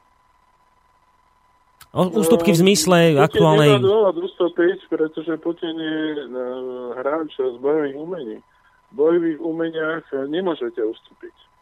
V bojových umeniach musíte stať voči nepriateľe, byť pripravený odraziť akýkoľvek jeho útok, po prípade samému zautočiť. Hej, uh, akýkoľvek ústupok zo strany Putina znamená pád Ruska. Nemôže to urobiť. Neustúpi. Mm. No, zároveň sa aj hovorí o tom, že, že ustúpiť aj tak nemožno, lebo to, že by vyzeralo v podstate ako istá politická slabosť a toho sa samozrejme boja vlády, aby nevyzerali ako istý slabochší pred e, svojimi voličmi, pred ľuďmi, takže aj z tohto hľadiska asi nejaký ústupok Ale... nemožno očakávať ústupok skôr by som uh, očakal na strane Európy, lebo Európa si, uh, keď dojde táto kríza v plnom rozmachu a ona dôjde, je naivné si myslieť, že uh, to, čo rozputali Spojené štáty v tej ako ekonomickej rovine, že nebude mať dôsledky, bude to mať dôsledky. Ale povedzme, sú tam ľudia ako tá šéfka e, európskej diplomácie, tá vyzerá, že chápe e, tú ruskú otázku. Hej. Čiže to nie je ako totálne neprístupné, je to žena. Hej, žena, v danom prípade musím uh, povedať kompliment, že uh, žena, u ženy sa dá očakať viac rozumu ako u tých mužov, čo sú v tej politike európskej. ako moja intuícia mi to hovorí, pretože uh, ženy majú viacej empatie a sú, sú menej nachylné na konfliktné riešenie. Mm. Hej.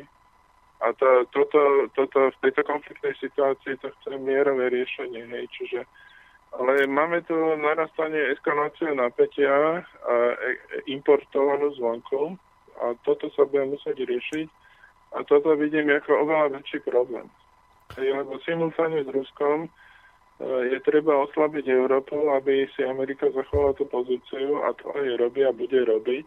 A otázka, my nevieme, akým spôsobom, hmm. akým mechanizmom že toto ja sa tak asi viac bojím. Ale dneska takú pozitívnu myšlenku nakoniec, eh, možno by som povedal, že som rozmýšľal, uh, čo, čo, čo poradiť ľuďom, ako, ako vnímať tú situáciu, lebo veľa ľudí uh, ten Facebook váš ako keby zaplňuje takými negativistickými myšlenkami a ja som čítal takú, takú zaujímavú uh, vetu, neviem, kto to povedal, že, že uh, nie, nie je dôležité preklínať temnotu, ale je lepšie ako v tej temnote uh, postaviť sviečku alebo dať tam nejaký zdroj svetla.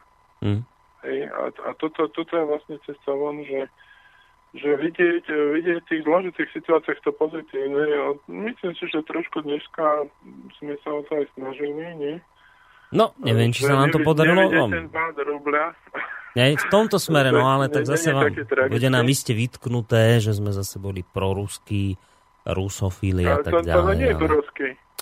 Um, ale ja, ja možno tak na záver by som sa rozlúčil konštatovaním zase raz zo spomínaného blogu, kde či už sa to proste západu páči alebo nie. Vyzerá to naozaj tak, že ten západný prístup k sankciám odmieta skutočne väčšina sveta.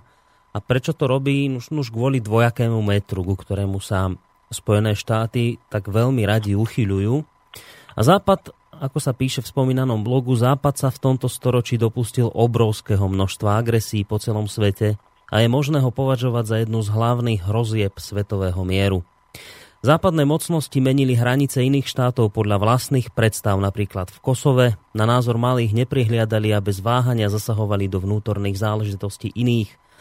Pritom za žiadny z nepreberného množstva ich zločinov neboli štáty západu sankcionované. Pre väčšinu krajín sveta je teda nepochopiteľné, ak Západ kritizuje a sankcionuje druhých za to, čo sám pravidelne pácha. A toto ľudia, myslím si, že cítia. Toto ľudia jednoducho chápu, vnímajú, nesedí im to, búria sa voči tomu. A práve preto si myslím, že o týchto veciach je potrebné hovoriť, pretože žiaľ, do mainstreamu sa tieto informácie nedostanú. Takže pán Čaloka, ja vám veľmi pekne ďakujem za dnešnú účasť v relácii Kvibono. A rozlúčime sa, a počujte, to bude taká trošku zverina, čo, čím sa rozlúčime, to ste mi poslali takú pesničku, kde to nejaký ukrajinský Ano, ano. Chlapík, ale to ani nie, to že je... spieva. Čo tam on robí? Čo to je? To je také niečo zvláštne. Toto, toto je... E, tá Ukrajina tým, jak má ťažký osud, tak sa tam objavujú talenty a to je človek, ktorý je herec a zároveň spevák. Uh-huh. A začal spievať, e, e, tá pieseň sa volá Čo nám chce povedať zem. A nie je to pieseň ako verbálnych e, veršov, ale je to pieseň zvukov a spevu. Uh-huh. A je to... No a je to, to sa už nedozvieme, lebo pán Čalovka nám opäť spadol z linky. Nevadí, ale tak zhruba viete, že e, čo môžete očakávať od nasledujúcej asi trojminútovej hudobnej alebo teda skladby, ktorá nám zaznie. E, ja vám prajem ešte pekný zvyšok večera, ľúči sa s vami popri pánovi Čalovkovi aj Boris Koroni, ale my sa o pol hodinku budeme počuť v ďalšej relácii, pretože príde pán doktor Ludvík Nábielek do relácie Opony a tam sa budeme baviť o poruchách osobnosti v treťom dieli. Takže majte sa pekne. You have a call.